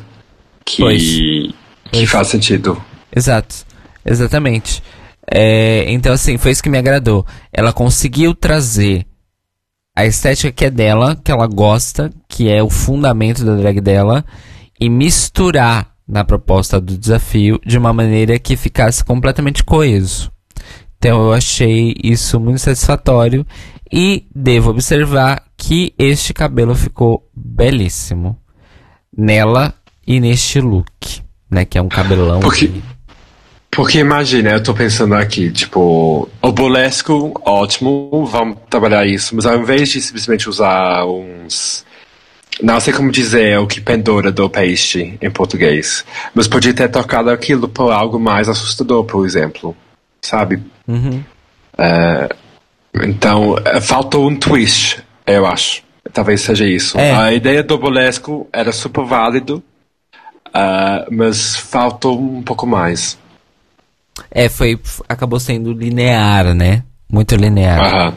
Exato. Concordo, concordo. Bom, aí depois do floor show nós temos o, a parte do julgamento. Eu vou fazer uma passagem mais por cima nessa parte porque a gente precisa começar a falar de Drag Race UK por causa do nosso tempo. Mas é basicamente o seguinte: a, a Priscila acaba sendo elogiada e criticada com uma intensidade muito parecida por todos os jurados. É, quando a Doria Black recebe as críticas super positivas, a edição faz questão de cortar pra cara das outras concorrentes com cara de tipo, não acredito que essa vadia escrota vai ganhar. É o, talvez o principal momento da parte do, do, do, julgamento dos comentários seja esse momento. A, a Eva é elogiada pelos props, pelos acessórios, mas muito criticada pelo look e pela performance. A Luciana pelo contrário, é elogiada pelo look e criticada pela performance. Landon também passa muito bem, exceto pelas leves críticas que não chegam a ser gongações, mas são leves críticas com relação à questão lá do, da apresentação dos pênis do personagem dele, como eu e a Aba também comentamos aqui. E aí nós temos um momento de drama no palco. Seguindo aí também uma coisa que é muito parecida com Drag Race, apesar das bulês fazerem desde a primeira temporada, que é perguntar pra, pra Queen, quem você acha que devia sair? E aí tem um lance que a Priscila nem deixa as boletos terminarem de perguntar, ela já fala, olha. Inclusive, esse momento é muito bom porque a, a, a edição corta pra câmera que foca as boletas e, e as boletas, tipo, olham uma pra outra, tipo, uau, o bafo é forte. Ela nem deixa eu terminar a pergunta. Ok. Aí a Dólia faz um discursão lá, que eu também caguei pro discurso dela. Ah, as boletos engolem esse discurso assim com gelo e limão. Uh, a Eva fala novamente das suas questões com saúde mental, das suas vulnerabilidades. As boletos dão mais um momento de incentivo para ela achar isso. O, ela tem que achar isso uma, uma força e não uma fraqueza. E quando perguntada quem merece vencer o desafio, Luciana Compras diz: Eu. Eu sempre vou dizer que eu mereço vencer se vocês me fizerem essa pergunta. que eu achei absolutamente maravilhoso. Os resultados acabam sendo Dólia é a vencedora do desafio, Landon fica high e está garantido, e aí Priscila, Eva e Luciana vão para exterminação. Aba, só para você entender o contexto, nós temos nomes abrasileirados para todas as participantes. Eu percebi dessa e gostei. De Drácula, que tudo é, nasceu meio organicamente, meio brainstorm, tem variações na no grupo Drácula Brasil, que é onde a gente também consegue assistir os episódios e conversar com a galera. Então a Dolly é a Dolly, Dolly Guaraná. Uh, Landon é Landa, o Landão Sidra. Uh, Priscila é Priscila. Luciana Desmiles Compras, eu amei. Luciana Compras é, que a partir desse episódio vira Luciana Desmaios Compras, é, Eva Destruição e Priscila Câmaras, né? É o que temos agora. Depois as outras participantes, quando você assistir os outros episódios, eu te conto.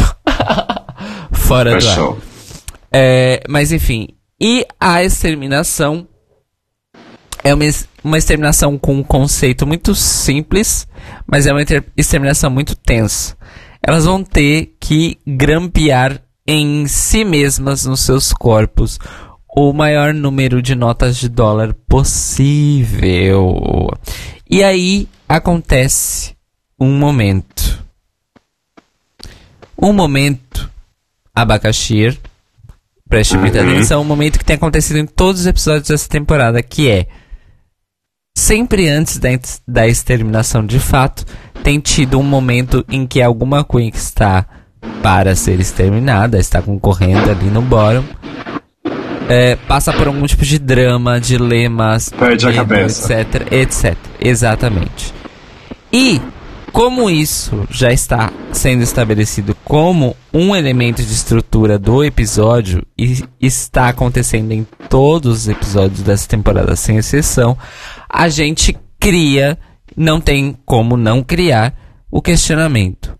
Quais dos dramas deste momento do episódio foram reais hum. e quais foram fabricados para preencher o requisito do episódio e das suas narrativas? Aba, o que que primeiro você que nunca tinha assistido Drácula, o que, que você achou uh, desse formato de eliminação, a Extermination? E também desse então... momentinho aí de tipo de nervos, nervos em fúria e tudo mais. Sim, então eu tinha assistido o primeiro episódio de Drácula, assim, a primeira vez quando saiu, anos atrás. Então eu já conheci que ia, ia ser uma exterminação, que ia ser meio podre, difícil etc. Mas olha, eu fiquei bem chocado com a proposta, mas também eu fiquei assim, passado que ia realmente acontecer e fiquei doido para ver como que se ia fazer, se não ia fazer, quem ia se jogar não, porque achei eu imaginava que elas fossem fazer lado a lado, sabe? Ou seja, que eles iam ter essa energia de concorrer mesmo bem em jogos mortais. Uhum. Uh, e aí eu fiquei surpreso que elas foram gravadas fazendo isso separadamente, mas aí percebi que obviamente provavelmente era para poder ter o elemento de surpresa de quem teria saído ou não. Mas dado o fato de achar a proposta chocante, como alguém que já grampeou o próprio dedo na escola uma, umas vezes, eu sei o qual dolorido que é. Uh, eu achei totalmente justo, não, não totalmente justo, mas eu consegui empatizar, simpatizar com a, a Luciana Compras, porque eu também não ia querer fazer, por mais que eu queria ficar na, com, na competição. Então, mas também eu consigo facilmente imaginar o que você está falando que tem esse momento de drama, independente de quem fosse e de qual, qual fosse a exterminação também. Mas uma pergunta, uhum. em todas as exterminações dessa temporada, onde que isso ranqueia? É um dos piores? É razoável? Normal? Você diz a exterminação em si? Sim, a questão, porque isso ia doer, né? Não, não tem Sim. saída. Vai doer os participantes. Isso é consistente? Sempre é uma, alguma coisa pesada desse nível? Ou às vezes é um pouco mais light? Olha, tem vezes que é um pouco mais light, beirando o cômico e beirando o ridículo. Mas nem sempre envolve dor. Por exemplo, na semana passada ou na anterior, o desafio de exterminação é eles colocavam uma barata dentro de um cano e uma queen de, de cada lado em duplas assoprava a, a barata e para tentar jogar a barata na boca da outra queen, por exemplo. Uau! já teve, elas já tiveram que comer carne crua e beber sangue. É, já tiveram que pular de paraquedas, que foi primeiro a primeira exterminação dessa temporada. Ai, gente, desculpa. Elas já tiveram que. É, tem um, uma exterminação que é recorrente, que é elas têm que fazer uma tatuagem ridícula. É, enfim, várias coisas aí variadas mesmo. Mas que nem sempre são doloridas ou, ou coisas do tipo. Ah, mas eu achei como quem era o produtor arrasou, porque como desafio foi bem. Foi bem foda, né? importante. né? E aí, a gente, e aí, continuando essa discussão da questão do, do formato e da fabricação dos momentos e tal, eu achei muito, muito, muito brega e exagerada a edição na hora que Luciana Compras começa aí a ficar com tontura e tal. É, a gente foi, a gente saiu ali de um plano de reality show para um plano. Nossa, mas falando em brega, né? É, eu achei a Eva Destruction, assim, primeiramente que ela não perdeu a chance de sair peludo e macho, como, tipo, para se mostrar. E aí a segunda, quando ela, ela fez o pronunciamento que era para qualquer pessoa que, é tipo, miga, se quer ficar no programa, vai grampeando já, sabe? Vai, vai dedicando enquanto você vai grampeando, senão tem muito tempo. Pois. Uh, e isso foi uma legal, coisa legal da Priscila. A Priscila não perdeu nenhum segundo, ela foi grampeando logo de cara. Sim, mas aí a gente tem uma questão que também às vezes a gente levanta aqui no programa e a galera do chat também sempre discute, que é uh, no final das contas a exterminação também é um momento de performance, é um momento ficcional, é um momento ali de de oh, fetiche por horror ou o que seja, porque não tivemos na, na edição uma conclusão. Uma contagem. Uma isso. contagem ou o que seja. É, o que nos leva a crer que Eva Destruction foi eliminada tão somente pela sua performance no desafio. E não necessariamente hum. pelo, seu, pelo seu resultado ou resistência ou o que seja na exterminação. Olha, Interessante. A leitura que eu tinha era que a Priscila tinha vencido, porque me parecia que ela estava indo a mil, que a Eva foi bem e que uh, a Lu, Luciana Compras tinha sido levado para o hospital, algo deu errado, e por mais que ela tinha sido desqualificada ou que ela não tivesse mais notas, eles tomaram a decisão de não eliminá-la por isso, de dar mais uma chance para ela, e que a segunda colocada, que na minha interpretação era Eva, então por isso tinha que sair. Mas eu acho que você tem uma leitura um pouco mais holística, né? Você acha que é mais o. Eles decidem quem sai e é isso. Eu acho que sim. Assim, tem umas determinações que fica claro, porque é uma coisa muito ipsis literis, né? É, mas em outras fica muito no ar. Tipo, quem venceu, entre muitas aspas, um, uma prova de exterminação. É, mas pronto. E aí, no final das contas, a narrativa que vinha sendo construída o episódio da Eva derrotada se cumpre e Eva é exterminada da terceira temporada de Drácula, sendo assassinada com uma martelada na cabeça numa daquelas, uh, sei lá, números de diversão de parques e feiras e coisas antigas associadas a circos de variedades em que a pessoa bate o martelo para descobrir quanta força tem e ela tem a sua cabeça esmagada neste aparelho. E assim. Os, as fatalities são diferentes a cada vez? Sim, cada uma morre Maravilhoso. de uma maneira. É. Aí é um momentinho já mais de ficção, né? De performance e tal. É muito legal, é, porque. E aí é um trunfo de, de Drácula que se manteve na medida do possível ao longo das temporadas, que é não terem, é, elas não têm medo de misturar o que é a performance, a ficção, né, a fantasia toda do Drácula com o aspecto reality da competição, sabe? Elas sabem misturar bem e, no sentido de pontuar isso na estrutura do episódio. Os momentos de drama de Boudoir não fazem parte disso, é claro. A gente tá falando da cena só. Mas sim, cada uma morre de uma maneira. E no final da temporada a gente des... Desculpa, no final da temporada a gente descobre por quê. Cada uma morre de uma maneira. Mas eu não vou te dar esse spoiler, porque esse spoiler vale a pena ser assistido em cada temporada, em cada finale de cada temporada. Olha que interessante. E assim terminamos de comentar o sétimo episódio da terceira temporada de Drácula. Chegamos. Só mais um ponto. Ah, sim, assim, por teve um favor. momento que, que eu gritei rindo, que foi o melhor comentário de todos, que foi Dólia. Te- Era na cena quando a Eva estava choramingando sobre não estar arrasando mais, so- sobre essa baixa toda dela.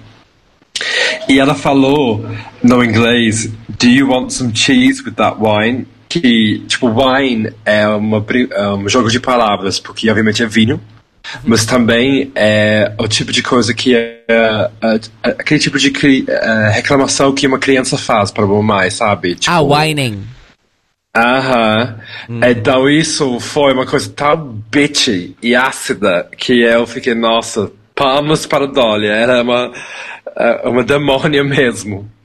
Foi muito, muito bom. Eu amei ela como vilã. Ela entregou, assim, muito bem esse papel. É, Amei. neste episódio, especialmente, ela entregou muito bem esse papel. Ela, inclusive, estava disposta, né?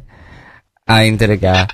esse Isso, papel. isso é uma coisa que o Willem sempre fala eh, sobre reality. Ele fala que cada temporada precisa de três papéis a serem cumpridas. É o protagonista, que é quem é, tipo, como se fosse o cotado, que vai fazendo acontecer. Uma antagonista, que seria justamente a Dolly, que provoca outras pessoas, que é que irrita os outros, o causa drama. E aí o underdog, né? Aquele pessoa que a gente torce, que dá certo, que sobressalta os desafios que, por exemplo, na, na temporada, quinta temporada, teria sido o Jinx, que a gente ficou torcendo para ela, por mais que não aparecia que ela ia conseguir. E a Roxy, obviamente, era a antagonista. E a, a, La- a Alaska estava ali também como protagonista. Sim, Então, acho que, acho que como antagonista, a Dolly tá arrasando demais. Parabéns para ela. olha, é, enfim. É, então chegamos aí ao nosso top 4. Me avisaram no chat aqui ao vivo, em tempo real, que o oitavo episódio já está disponível para assistir aí né, nas internets afora. E quem faz parte do grupo do Drácula Brasil no Facebook, é só procurar que já está lá o episódio 8. Chegamos ao nosso top 4, o que significa que estamos muito perto do final desta temporada. Abacaxi, qual nota você dá para este episódio de 0 a 10? Olha, eu daria 8, eu gostei bastante. Olha só. Bom, Aba assistiu aí, foi a sua primeira vez assistindo Drácula? Aba?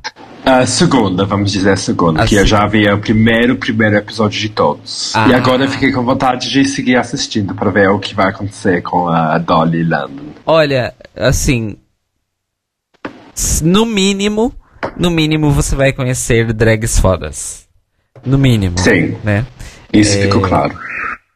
Pronto. E maravilhoso. Eu vou dar. Hum, eu vou dar um, um, um, um 7. Vou dar um 7.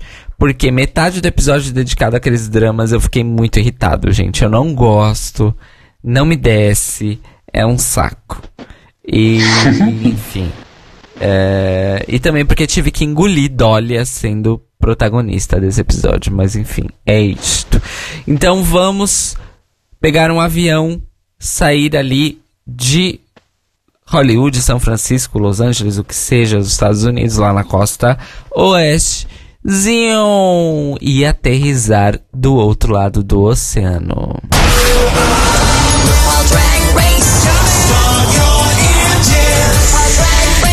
Be the best woman we World drag race.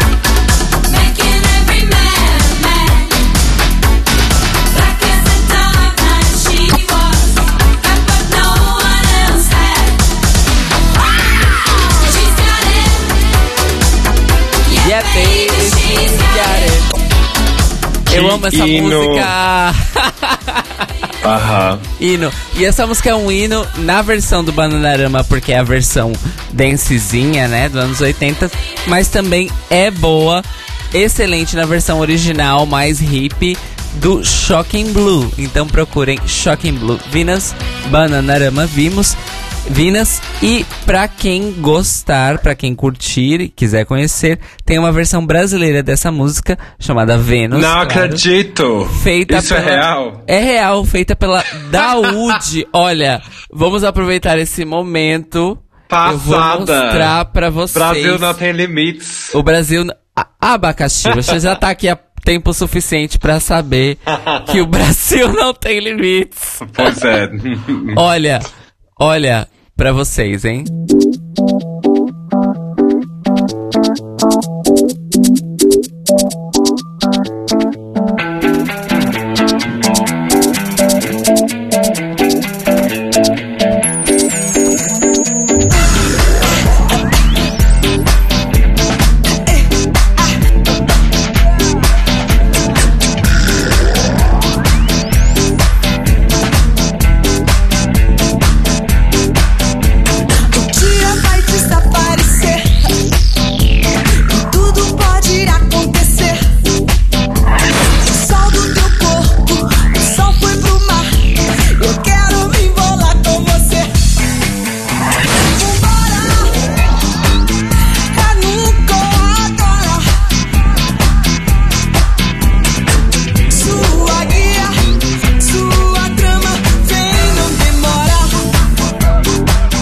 Pois é, abacaxi, olha só. Tô sem palavras. Vivendo e aprendendo. Esta, ouvintes, é a Daúde, uma grande cantora aí, baiana de MPB dos anos 90 para os anos 2000. Todos os discos dela são excelentes e recomendo muito, muito, muito que vocês ouçam. Inclusive essa versão de Vênus, que é realmente muito boa. Mas vamos falar de RuPaul's Drag Race Reino Unido nesse segundo episódio, cujo tema no geral foi Downtown Abbey, né? Vamos falar aí uhum. que o tema foi Downtown Abbey, drama, novela, atuação, comédia, talento, etc e tal. A gente começa o episódio descobrindo que a mensagem que a Ghost Candle deixou no espelho depois da sua eliminação, ela diz que ela é a pork chop do Reino Unido. E eu só tenho uma reação para isso, gente.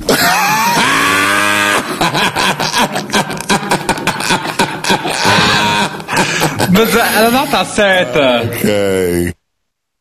Ela não deixa de ser, né?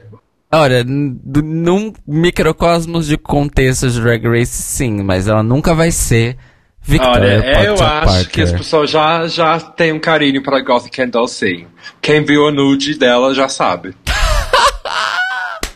Já tem nude da bicha. Socorro. Mas, sério, nudes, nudes à parte, é, eu achei ela fofa, assim. Eu acho que, eu acho que ela tava muito gênua. Uh, genuína na questão de estar perdida, na verdade, né? ela sabia que ela não não estava conseguindo. E eu já escutei uns podcasts com ela depois de ter saído primeiro. E ela tá super de boa, assim. Ela reconhece que ela fez o que ela podia, que ela deu o seu melhor, que nesse momento não vai servir para ir mais longe do programa. E eu acho que ela tem um senso de moda, de estilo muito forte, que se ela desenvolver bem, ela vai virar uma personagem interessante à nossa frente. Mas vamos ver. É, vamos. Oh, pessoal do chat, procurem esse nude sim, porque boatos que rende muito. Meu Deus do céu. Ok, tá, eu não tava sabendo da história da nude. Chocada, chocada, piada. Olha, gente, só um momento técnico. A gente vai piscar um momentinho aqui, a gente volta. Um, dois, três e. Voltamos, ok. Só para corrigir um probleminha técnico, estamos de volta. Bom, depois deste momento, Ghost Candle é a Pork Shop do Reino Unido. Já nos primeiros três minutos do episódio, porque eu já tava no clima, né? De ficar fazendo contabilização em Drácula. A gente já tem nos três primeiros minutos deste episódio, que é o segundo episódio da primeira temporada de RuPaul's Drag Race Reino Unido, a narrativa de que a Cheryl é convencida, egocêntrica e chata. E assim que isso acontece, eu já fico, putz, isso vai ser a tônica desse episódio, não vai? Uhum. Batata. Exatamente. Foi a tônica do episódio. É, é, é, triste, mas aí também eu acho que elas pegarem algo que é relevante interessante, que é o fato que a Cheryl já entrou no primeiro é, episódio realmente parecendo alguém querendo replicar o que a gente vê no Drag Race dos Estados Unidos. E, e ironicamente, ela vem de uma área de, de Inglaterra que tem uma identidade super forte. Que, obviamente, uhum.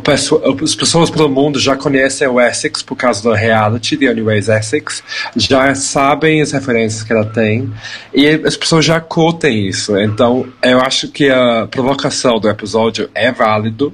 Tipo, questionar, tipo, Cheryl, qual é?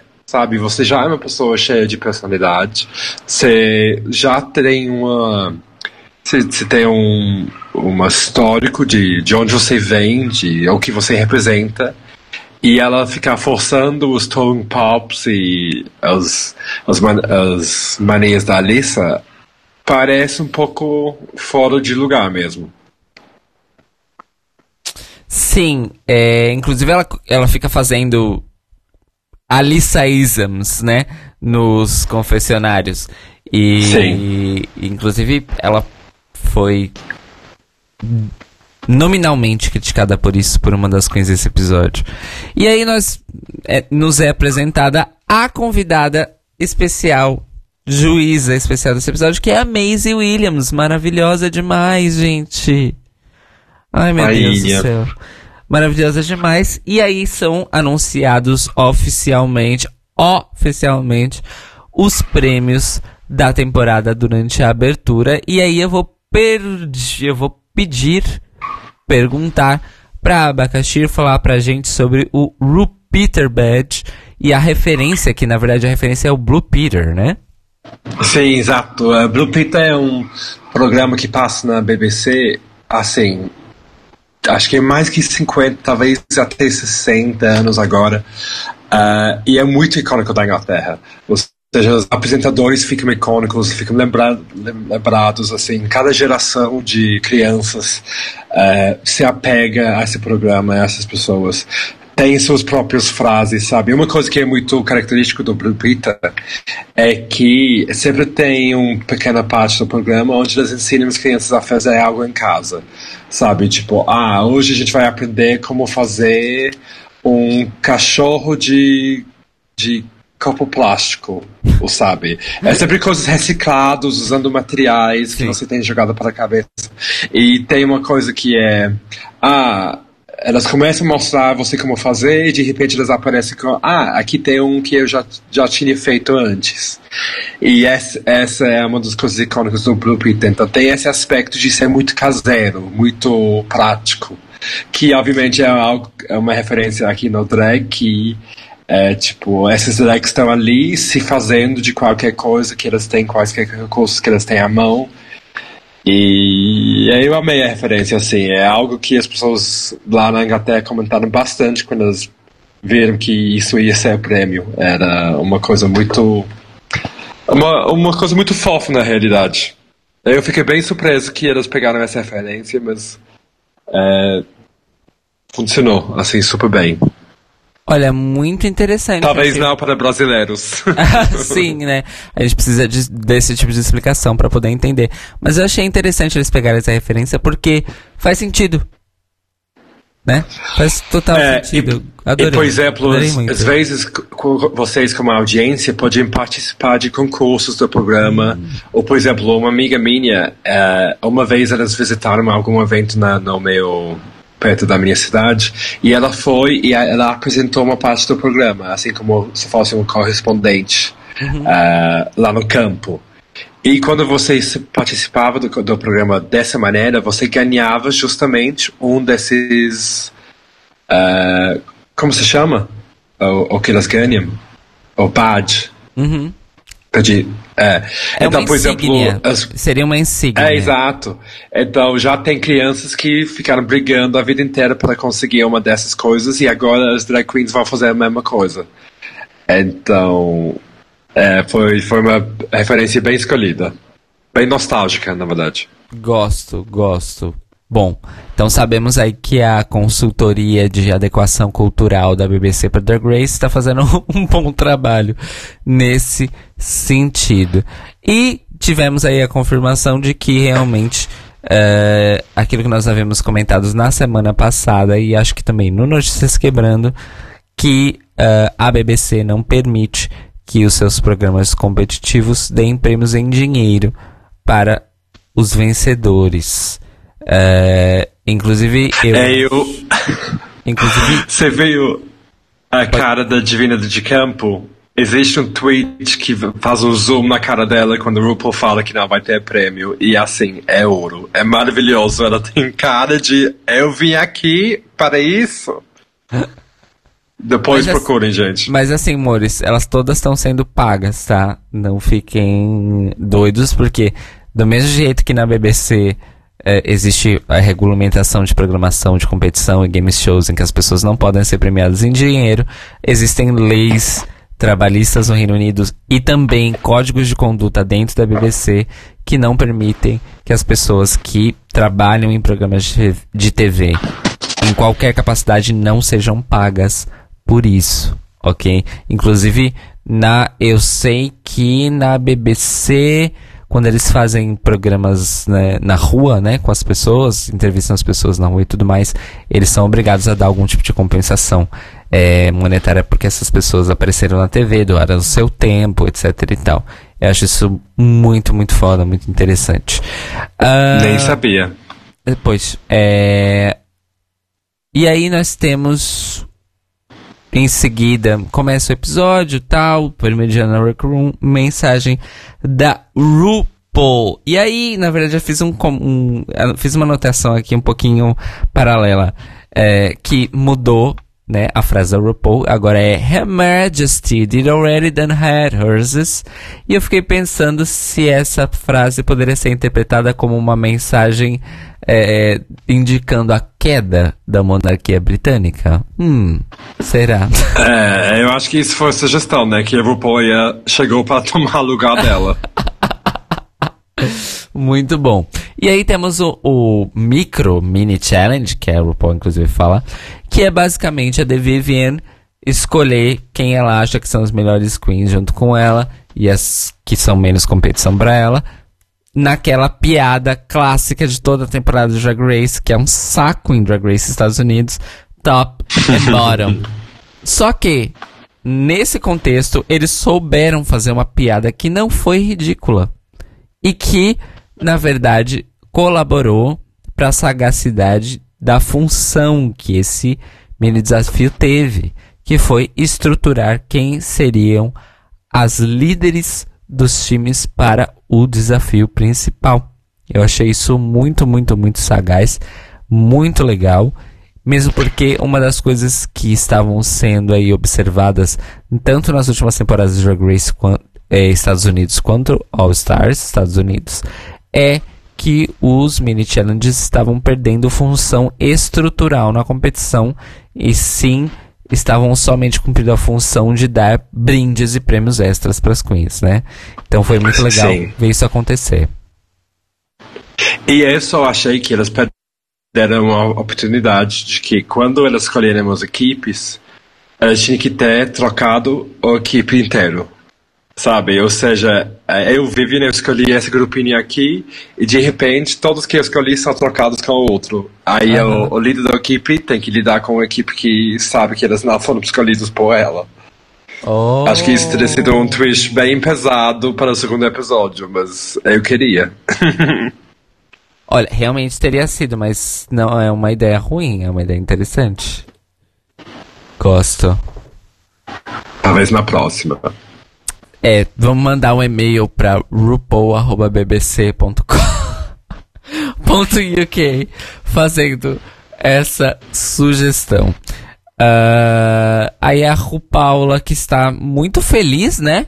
Muito despojada, muito confortável, se divertindo em RuPaul's Drag Race UK.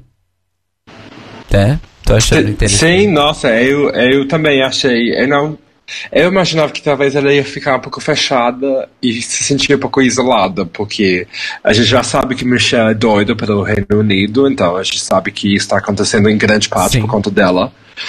E eu não sabia o quanto que a RuPaul ia se empolgar, mas realmente parece que ele se jogou, que ele está gostando de aprender as gírias e de também ficar um pouco perdido e enfrentar isso como uma aventura mesmo.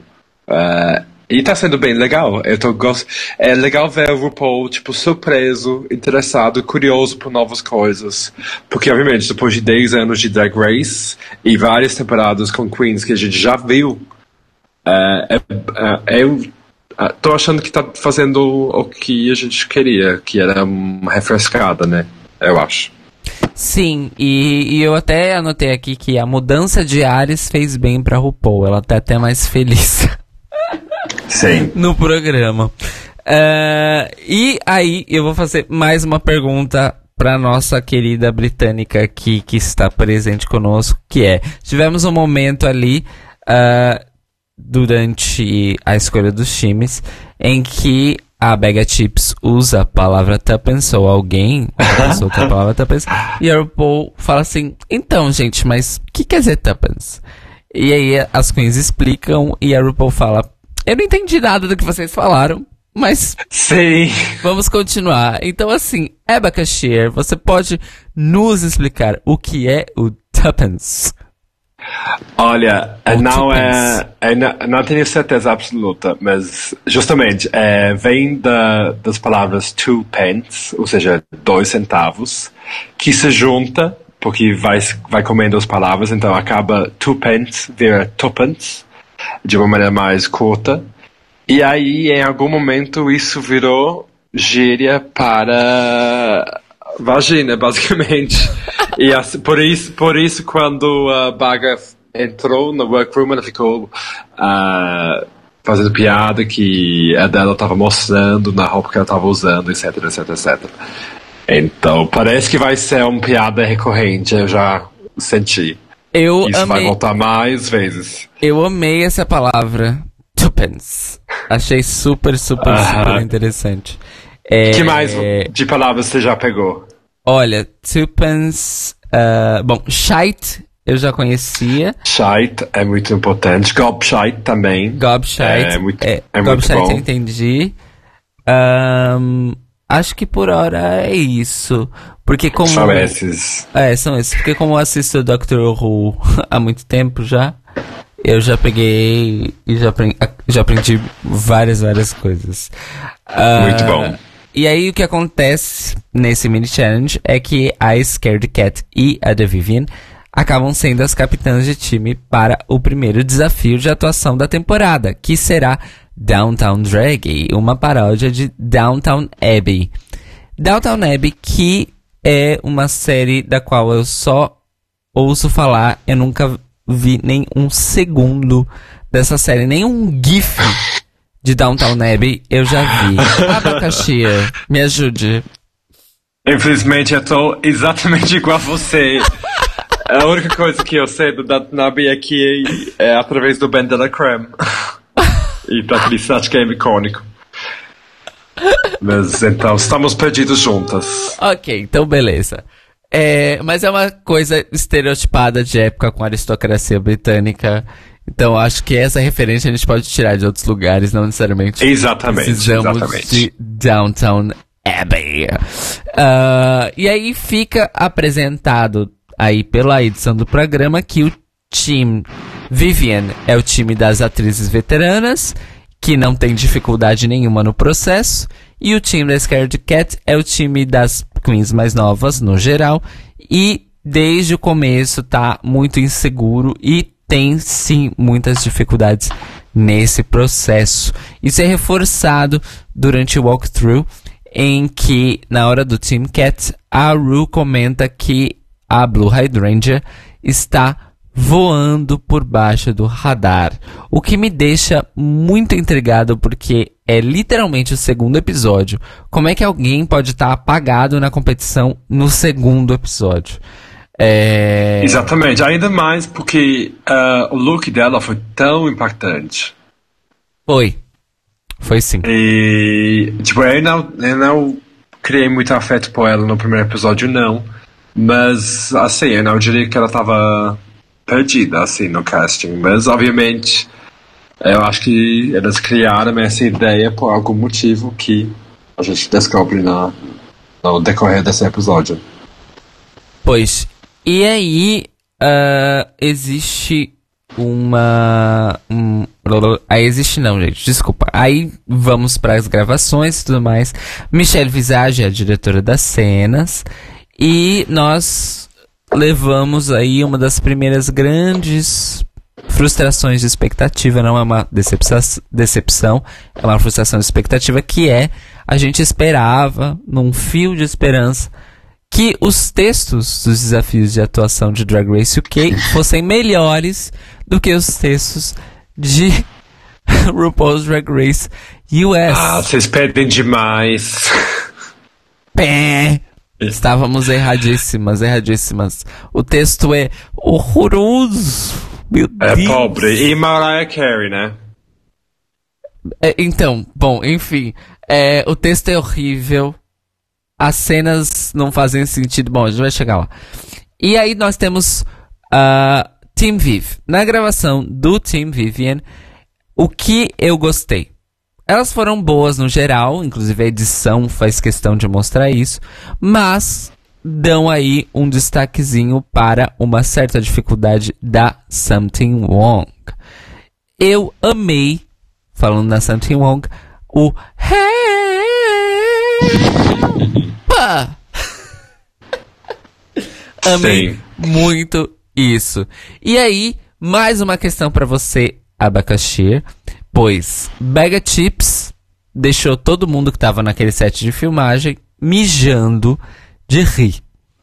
E eu tenho problemas com a Bega Chips por causa das questões dela lá com a, com a direita conservadora no Reino Unido. Falei Sim. disso no, no, no, Notícias Quebrando de hoje mais cedo.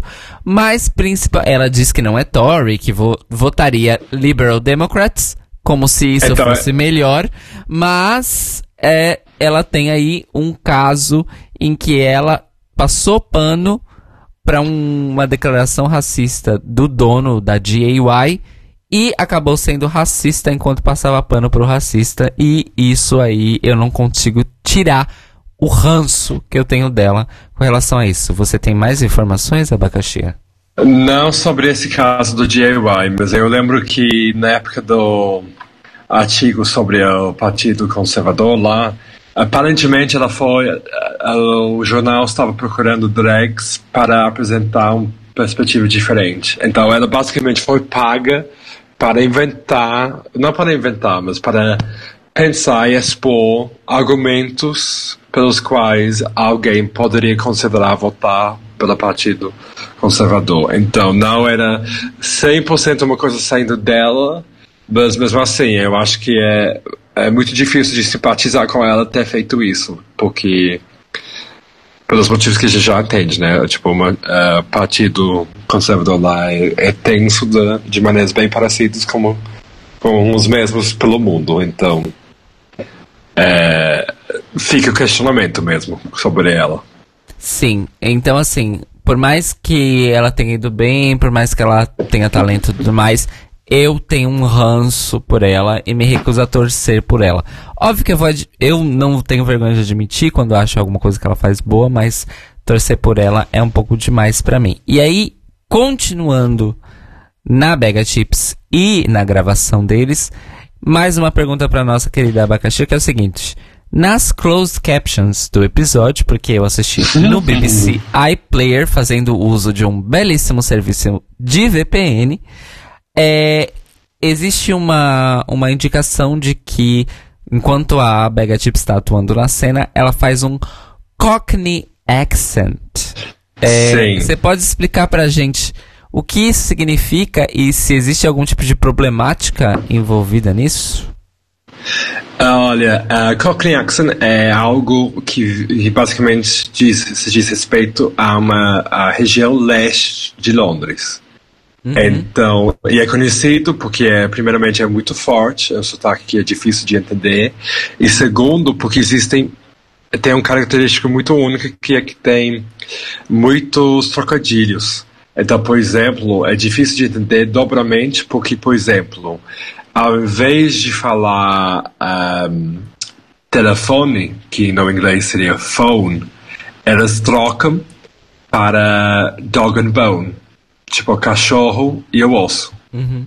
Então eles falam meio, meio código. Também, por exemplo, ao invés de falar escadas, stairs, eles falam, falam acabam falando uh, apples and pears, que seria tipo maçã e pera. Uhum. Então, para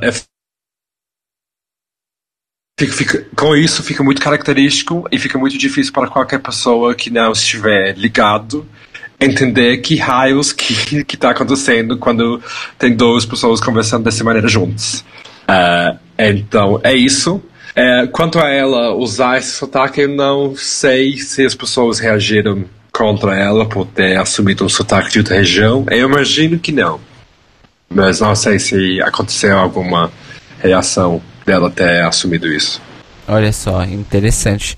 É, eu perguntei isso porque existem, é, existem algumas críticas que eu já li com relação à a, a, representação e representatividade de, das várias é, classes trabalhadoras de várias regiões do Reino Unido no geral e até que ponto esses sotaques e esses, essas linguagens, esses vernáculos que são associados a essas classes trabalhadoras chegam ao ponto de caricatura por pessoas na TV Mas, e tal. Nesse caso, eu acho que não teria problema, porque a Baga Chips é de Birmingham, que é a minha cidade, uhum. que também tem um sotaque super associado com a classe trabalhadora. Então, por exemplo, houve uma enquete uma vez, 10 anos atrás, quando a minha cidade esse sotaque saiu como o sotaque menos confiável da, da terra, ou seja, que as pessoas associavam com, com criminosos. Sim. Uh, e ela tendo esse perfil também, de, com esse sotaque, ela vai poder imitar outros sotaques desse gênero sem, acho, eu acho, ser questionado. Agora, se alguém, uh, tipo um Scaredy Cat, por exemplo, fizesse isso, é mais fácil que seja questionado porque ela tem um sotaque, a princípio, na Inglaterra, seria considerado como muito mais limpo, muito mais culto, muito mais elevado em questões de status social. E poderia ser interpretado, então, ela fazendo um, um sotaque de lá, de, de Cockney, de, de uma maneira pejor, pejorativa. Uh, mas no caso da Baga, não seria o caso, eu acho. Ok, interessante, interessante. Olha só, é, são, coisa, são coisas que assim, gente. É, ler na Wikipedia você tem noção, mas perguntar pra uma pessoa que sabe faz toda a diferença, faz toda a diferença. É, eu tô sabendo, eu tô percebendo isso agora que várias pessoas aqui de Portugal e de Angola também fazem várias perguntas sobre uh, especificidades do português do Brasil, principalmente com relação a termos que a gente usa e que mudam de significado conforme a região do país e a entonação de voz, né? Então, para eles aqui é muito confuso isso e é por isso que eu fiz essa pergunta também, porque eu já vi a questão do Cockney accent, uh, do Yorkshire accent, do que seja, em tantos lugares, mas eu nunca tinha entendido muito bem qual era a dinâmica. Então, muito obrigado, oh, o interessante, eu acho, sobre o casting no geral, é que eu vejo que, pelo mundo, o estereótipo que as pessoas têm dos ingleses geralmente é justamente esse, esse estereótipo mais Downton Abbey, mais de áreas, uh, tipo, de pessoas ricas, cultos, uh, posh, né? Uhum. Igual o nosso querido Victoria Beckham. Uh, e elas elas estão mostrando esse outro lado da Inglaterra, sabe? O lado mais sujo, uh, palavrão, sabe? Essa coisa mais trabalhadora. Então, é interessante ter visto que realmente eles estão entregando o que eu diria mais real sobre a cultura drag de lá uh, e não entregando estereótipos que, nessa, que talvez a mundo tenha esperado ver. É, e, e, isso eu tô achando interessante também. E a gente viu um pouco disso no episódio passado, né? Na, na, Sim. Quando teve toda a discussão do tipo, ai, de onde você é? Como é a cena drag? É, de onde você vem e tal. Que foi um, um momento muito interessante. E que assim, a gente nunca teve esse momento em RuPaul's Drag Race no sentido de uma Queen perguntar pra Ula como é a cena drag de onde você veio. Né? Uhum. É, então é muito, muito legal. Seguindo então nas gravações, a gente tem o Team Scared Cat, que nós temos aí o oposto da dinâmica que a edição do programa nos mostra. Então, enquanto no time da Vivian só a Something Wong teve supostamente algum problema, no time da Scared Cat todo mundo teve problemas, só a Divina de Campo é que foi bem. Segundo essa edição. É, o que deixa bem claro a partir desse momento que quem vai ganhar é o Team Vivian. Certo. E, e nossa, tem... falar que a Divina foi bem é pouco, né? Foi maravilhosa. Nossa, eu, eu amo essa bicha, mas enfim, eu vou falar disso depois. Continua logo em seguida a narrativa de que a Cheryl é uma chata e tudo mais. E aí temos aqui um foco maior num incômodo que a The Vivian tem com este traço de personalidade, personalidade da Cheryl. E aí esse, essa cena acaba é, envolvendo outras queens e a gente descobre um pouquinho mais sobre quem é amiga de quem e quem conhece quem de antes do programa. E aí a gente leva uma informação que pode até parecer um pouco chocante, que é The Vivienne e Cheryl não convivem e não se conhecem fora do programa, apesar de serem duas drags dentre as mais famosas previamente, né, no elenco dessa temporada de Drag Race UK. O que, que você acha dessa dinâmica delas, Aba? Quer dizer, você já me disse, gente, só um momento, estamos com pequenos probleminhas técnicos, vou ficar em, em silêncio um segundo. Voltamos, ok. Não voltamos bem, mas voltamos, não há problema. é... É... Você já conhecia quais as drags de antes, seja de Londres mesmo, seja de outros lugares do Reino Unido, ou seja da internet? Uh, então, Vivian eu conheci porque ela venceu o primeiro concurso que a RuPaul fez lá, acho que uns quatro anos atrás, que inclusive eles comentam nesse episódio. É. Well, uh, Embaixadora de eu, né? Isso, eu lembro dela ter aparecido nesse momento, aí comecei a seguir ela e aí acompanhando ela pelo Instagram, foi claro que ela estava muito preparado mesmo, faz muito tempo para isso. A Divina já aparece na BBC em uma um concurso de, de canto que tem, onde tem, tipo, por exemplo, 100 pessoas, uh, assim, de lugares diferentes, que basicamente estão como jurados do povo. Uhum. Então, e ela foi obviamente colocada lá para adicionar um brilho de drag queen. Aí ela já é meio conhecidinha. Bag Chips estava num documentário de uns 10 anos atrás, Drag Queens of London, hum. que basicamente ela aparece como uma doida bêbada louca, uh, que é talentosa, mas sem rumo. Uh, então eu lembro dela dessa época. Uh, e eu acho que além disso, Crystal, Crystal tem uma festa no leste de Londres que se chama Mariah and Friends. E eu já vi ela performando duas vezes e ela assim, é fodástica ao vivo.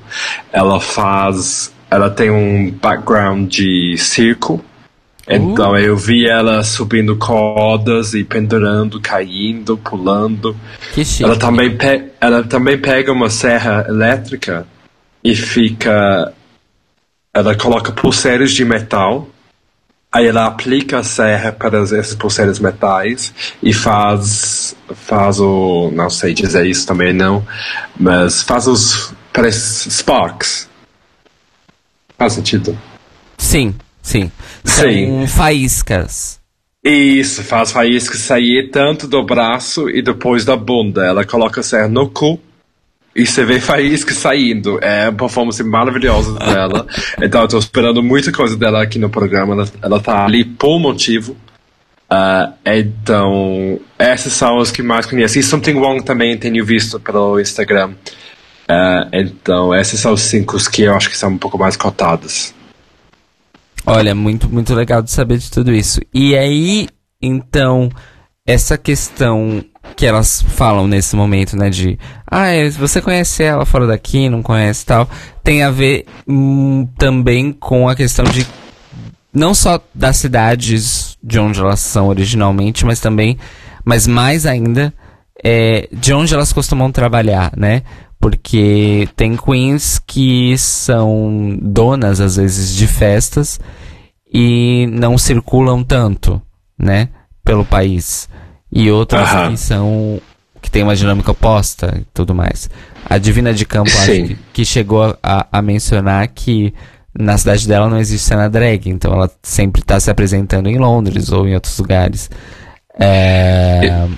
Exato, então a Vivian circula mais pelo norte do país, tipo, ela vai entre as cidades lá, tipo Birmingham, Liverpool, Manchester, que Manchester tem uma cena gay e LGBT como um todo muito forte. Uhum. Tanto que nós, você deve ter a referência do Queer as Folk como programa que acontece lá. É certo. Uh, Uh, e a Bag of Chips é conhecida como a dona de Soho, que é uma região central de Londres.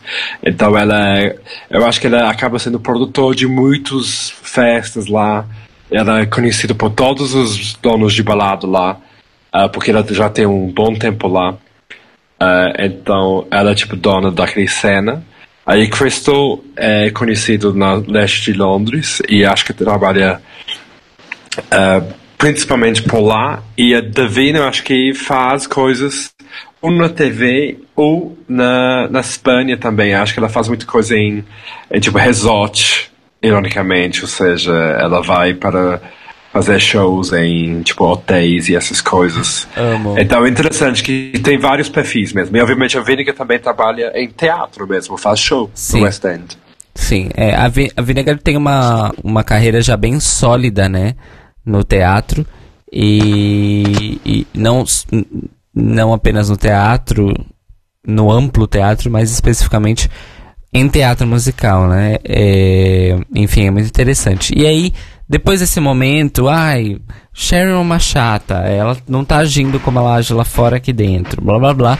Nós temos finalmente um momento na workroom que importa, que é a conversa entre a Scared Cat, a Something Wong e a Vinegar Strokes, onde elas tocam não se aprofundam tanto, mas tocam vários assuntos sobre sexualidade fluida, falando da, da namorada da Scared Cat, sobre as diferenças de gerações e as questões de raça com relação a viver abertamente como uma pessoa queer e sair do armário e tudo mais.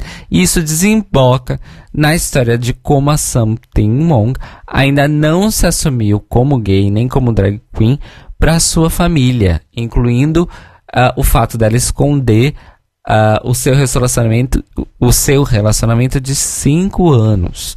Inclusive, eu falei um pouco sobre isso porque foi no último dia 11 foi o dia nacional, o dia internacional de sair do armário, né, o Coming Out Day, uh, uhum. na última sexta-feira, e eu falei sobre isso no Notícias Quebrando, na parte do boletim Greg Race, a mensagem que a Something Wong postou sobre como ela estar em RuPaul's Drag Race acabou facilitando ela de finalmente quebrar essa barreira com a família e abrir essa parte da vida dela para a família, justamente no Coming Out Day.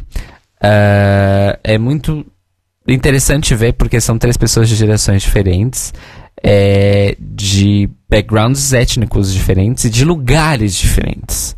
O que eu sei. É, eu acho que no Reino Unido faz muitíssima diferença do ponto de vista da dinâmica social da vida das pessoas LGBT, né?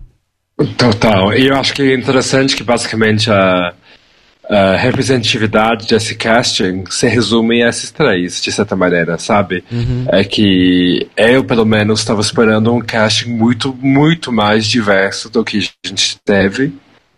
Eu acho que isso é uma, uma grande pena, porque acho que a cena britânica tem muito mais para oferecer uh, no todo, mas pelo menos esse assunto está sendo tocado já no segundo episódio e acho que a conversa aqui é muito válida e importante e reforça o que a gente está vendo na, pelo mundo. Eu acho que as novas gerações da, do público LGBTQIA+, é, sabe, permite muita esperança para o futuro. Ou seja, eu pelo menos achei a, a maneira que a Sketchcat X6 explicou sua sexualidade, como que ela lida com isso, como que ela pretende lidar com isso sendo levado para um público muito, muito maior. Assim, bem refrescante, assim, é, tipo... Mas, obviamente, isso também não invalidou as experiências tanto do Something Wrong nem a Vinegar do lado. Então foi bom ver essas experiências bem distintas serem expostas e também respeitadas no mesmo espaço. Sim. É, eu fiquei muito surpreso, principalmente dessa discussão aparecer de uma maneira tão tranquila logo no segundo episódio, né? Mas acho que eles tinham que aproveitar que a Scared Cat ainda estava por lá. Então, deste momento de workroom, que eu nunca pensei que eu fosse dizer isso, mas uh, nessa semana passada, então a Workroom de Brother Grace foi muito mais útil, agradável e frutífera do que o Boudoir de Drácula. Olha só. Nunca pensei Olha que eu fosse dizer isso, que loucura, né? Então vamos para a passarela cujo tema foi Bond Girl Glamourama. Eu vou postar aqui no chat, no sensecast.org barra papo, o link oficial do post no Instagram de Drag Race UK com os looks desta passarela. Então vamos começar aqui, vamos comentar na ordem que estão as fotos aqui nesse post. Vamos. Que é para facilitar. Ó, o link tá lá no chat. Abacaxi, você consegue acessar o link daí pelo chat? É, eu consigo. Ok. Só preciso fechar a aba do Note do Goth. Eu também fechei. Tava aberta. pois é, gente, a gente achou é, um fio de Twitter que tem nudes de várias participantes de RuPaul's Drag Race. Depois a gente dá um jeito de passar pra vocês. Mas enfim, Aba, abriu o link? Abri, Ok. vamos lá. Então vamos lá. Começando então pela maravilhosa Crystal. Por favor, Aba. Então, só um comentário geral. Eu acho que as pessoas interpretaram esse tema de uma maneira interessante, porque Bond Girl, para mim, geralmente quer dizer ah, ah, quem trabalha junto com James Bond. Eu acho que a maioria delas interpretaram como as vilãs do James Bond, que para mim é uma coisa diferente. Então, eu achei interessante que isso não foi comentado lá na- no desafio. Mas, de qualquer maneira, esse look para mim tá maravilhoso. É, eu acho que ela entregou o que ela tá ali para entregar. A Crystal, é, a princípio, vem de uma cena drag alternativa, então ela sempre, para mim, vai puxar para algo mais conceitual ou algo que foge das padrões de beleza tradicional. E é isso que ela tá fazendo aqui. Então a gente. Ela tá fazendo algo mais BDSM, mas sem ser chato, porque a gente ainda tem uma roupa que tem, traz um cor. A maquiagem tá interessante e ela literalmente andou chaca, chacateando, não sei como, nem como dizer isso. Mas chicoteando e foi bafo. Assim, minhas fantasias de mulher gata estavam sendo realizadas na, na minha frente, na tela. Só, só a própria Maisie Williams que ficou assustadíssima, né? Você viu? Ela, coitada, achou que ia perder a cabeça. Pois é porque o, o chicote era grande, né? É, Sim. Então, sei lá, né? Eu também ficaria com medo. Vale também citar os codinomes das bonitas. Então, a Crystal era a Wanda Whipper. É, Eu gostei muito, concordo tudo com, com o que você disse, principalmente no lance de que é, ela, trans, ela deu um jeito de deixar interessante ao mesmo tempo simples, um look que podia simplesmente ser um bodysuit de vinil preto e acabou sendo muito mais do que isso.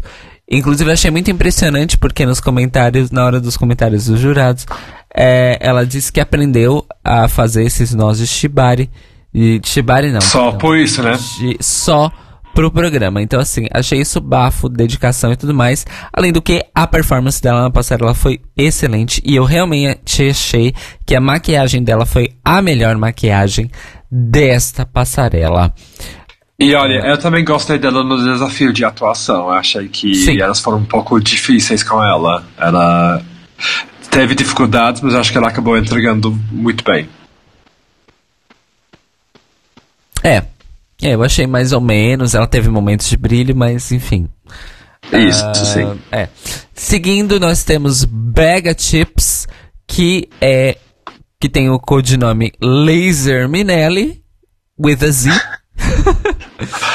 Sim. E aí, é, eu até anotei, gente, porque eu vou falar. Eu tenho que admitir que este conceito de uma Liza de cabaré como uma Bond Girl é realmente muito, muito criativo. E eu tenho que deitar pra Bega Chips, ah, tanto no desafio quanto na passarela. Tenho que deitar mesmo, porque ela arrasou. Sim, realmente, tipo, exatamente pelos dois motivos que você falou. Ela conseguiu pegar a Liza Minnelli e colocar no lugar que a gente imaginasse ela como se fosse um bom girl. E também com a referência do chapéu como arma, ela fechou esse conceito Sim. maravilhosamente, assim. Era, e, sabe, superou as expectativas. De uma maneira muito também bem executada, né? É, nada é exagerado demais, mas é muito bem feito. Sim, de fato, de fato. E se você parar pra pensar, a roupa é super simples, né? É, mas é super efetiva e o jeito que ela entregou o personagem acho que faz aí toda a diferença do mundo. Seguindo em frente, a gente tem a Vinegar Strokes, que é a Miss, Miss, Miss Mistress F. Tits, é, que você vai ter que explicar essa piada abacaxi, que eu também não entendi.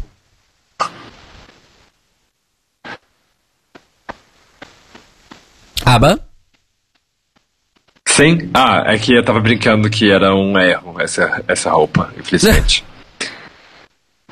Mas então, Miss, é... Mrs. F. Tits é uma piada? Não, que eu entendi. Você também não é, Parece que a, parece que a Venega tem dificuldade né, com o jogo de piada, porque o próprio nome dela ninguém entende, assim, muito facilmente. É, eu fui entender o significado, que é basicamente a cara feia que a gente faz quando chega até orgasmos, mas mesmo assim não, não chega a ser muito engraçado, né? E eu acho que é, é esse nome que ela deu aqui acontece a mesma coisa e a gente não chega a também sabe comprar muito esse conceito que ela está entregando aqui. Pois, e... Que é, que é frustrante, porque ela é, ela é muito fácil de gostar dela, né? E ela tem muita Super. personalidade. Eu, eu gostaria de ver, ver ela avançando, mas parece que de repente ela pode estar tendo problemas nesses desfiles. Vamos ver.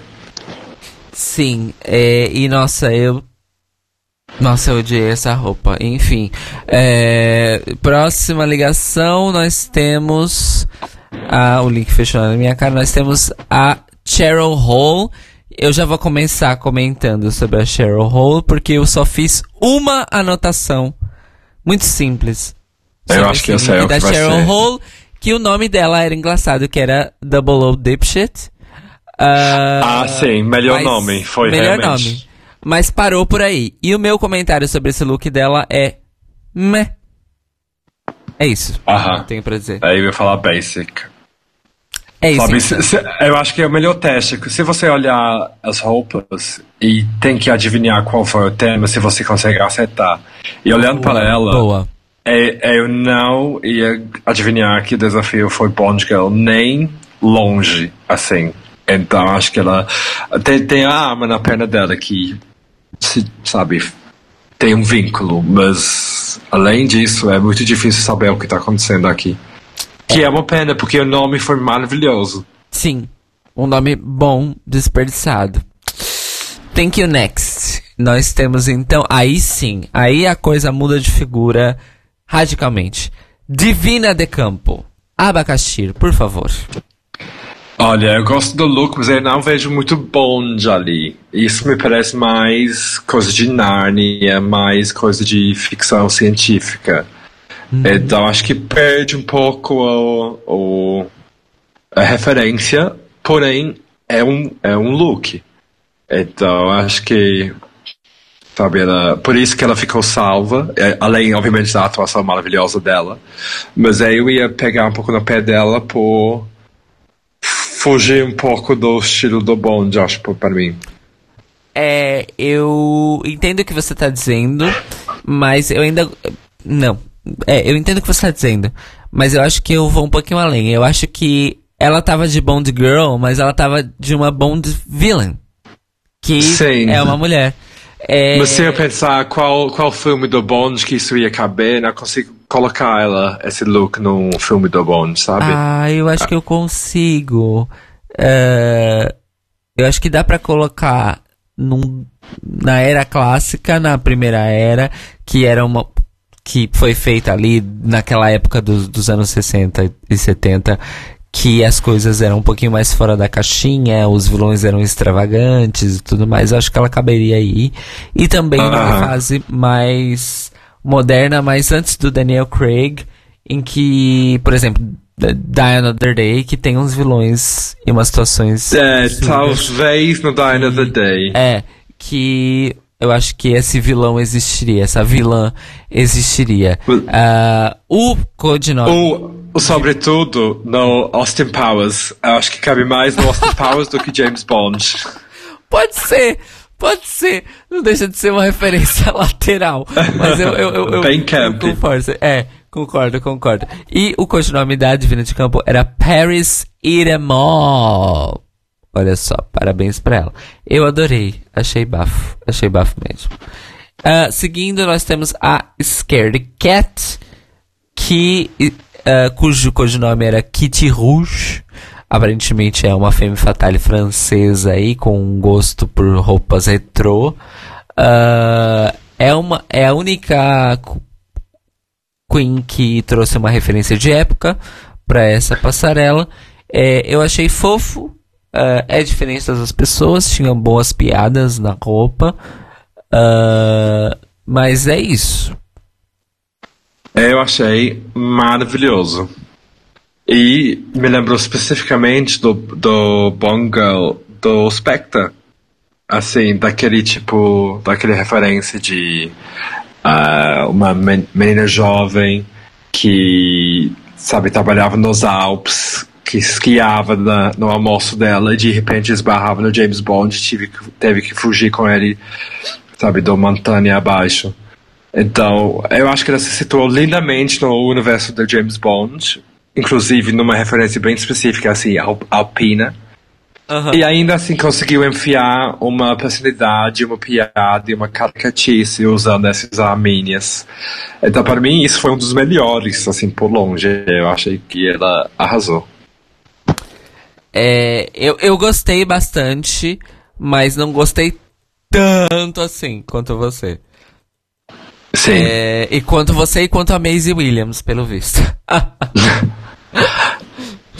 uh, seguindo em frente, nós temos The Vivian, que, cujos, cujo name é absolutamente maravilhoso.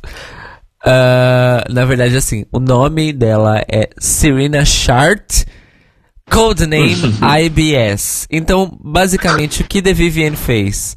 Ela veio com uma peça de alta costura fazendo referência à diarreia. Olha só. é basicamente Sim. isso. É esperto. E, é, existe um detalhe nesse tecido da roupa que ela usou, nesse bodysuit, que é o seguinte: na iluminação do palco de Drag Race, a roupa ficou marrom, mas numa luz branca você vê que é uma espécie de veludo cujos pelos têm um reflexo marrom dourado, mas o fundo do tecido é de fato violeta. Olha só. Que loucura. É, é, era bafo na luz. E é assim, é, eu ao longo dos anos acabei aprendendo a ver detalhes das roupas e meu Deus, o caimento e os cortes dessa roupa. Que coisa linda. O que, que tu acha, Zaba? Sim, eu achei.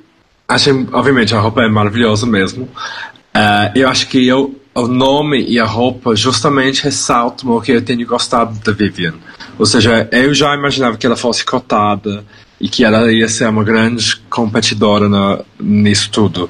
Mas o que me tem surpreendido é que ela não, não tem sido tão arrogante e inclusive ela parece ter um bom sentido de humor e ela não se leva tão a sério. Então aqui, por exemplo, olhando a foto, ela parece super mega séria uhum. e poli, polidíssima.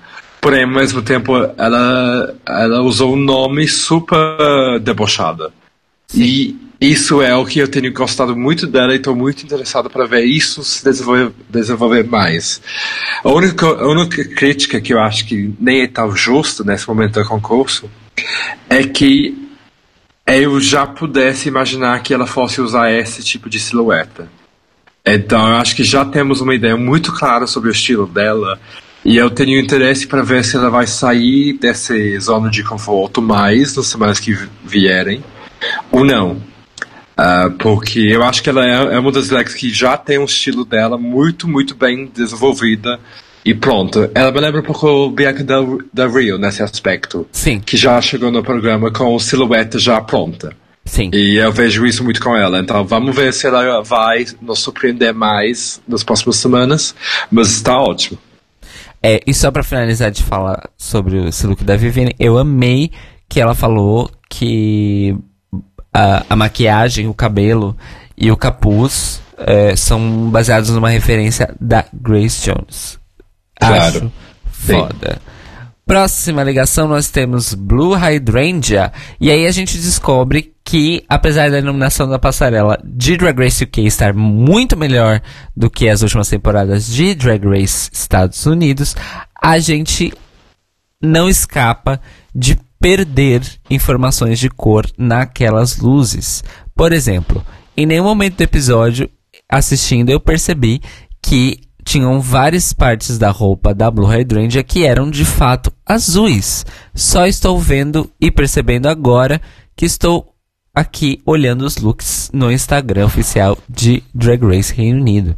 E aí, antes de eu chamar a aba para falar desse look da Blue Hydrangea, eu tenho um trend alert compartilhado desse episódio de Drag Race com o episódio de Drácula, que é três tetas. Tendências, hein? Tendências, hein, Aba? Quando você vai fazer seu look de três tetas? Mas não era isso que eu falei, que quando as pessoas buscam sair do normal, é uma das primeiras coisas que as pessoas recorrem a usar. E eu acho que é a mesma coisa aqui. É tipo, isso é. Para mim, olhando essa foto, eu não, não vou pensar em James Bond, sabe? Primeiro, nem segundo, nem terceiro. Sabe, aqui eu vejo coisas de. de Star Trek, mais que nada. Sabe? Então, acho que foge muito do tema. Eu, eu não gostei tanto disso, por mais que, obviamente, é uma roupa e figurino bem feito. É, eu, eu, eu admito que eu comprei o que ela fala, né, na narração dela enquanto ela tá desfilando, que ela é a Bond Girl do futuro e tudo mais. Então, assim, eu, quanto um admirador de futurismo e ficção científica misturada com espionagem, eu gostei muito dessa ideia. Quem sabe um dia não teremos aí uma uma Bond Girl futurista. Quem sabe? Mas eu Quem gostei sabe? muito, muito, muito do look. ah, e fiquei muito feliz e satisfeito. Principalmente porque na hora do lip sync esse look também ajudou pra caralho. Na próxima ligação nós temos a Something Wrong. Que, que tu acha, Zaba? Olha, eu acho que nessa foto oficial fica muito mais elegante e luxuoso do que parece na passarela. Eu acho, por ela ter aparecido depois da, da Vivian, que estava usando a mesma referência do Grace Jones, essa parece um pouco mais fraca, infelizmente, em comparação. Por mais que, olhando para ela isoladamente, eu acho ela super, super chique, assim, eu amei. Me lembro muito a roupa que a Manila fez Aham. na, na, naquela temporada. Tanto que eu achava que elas iam pegar ela por isso e falar que era, sabe, muito parecido. Ah, mas obviamente elas não chegaram a, a ir por esse caminho.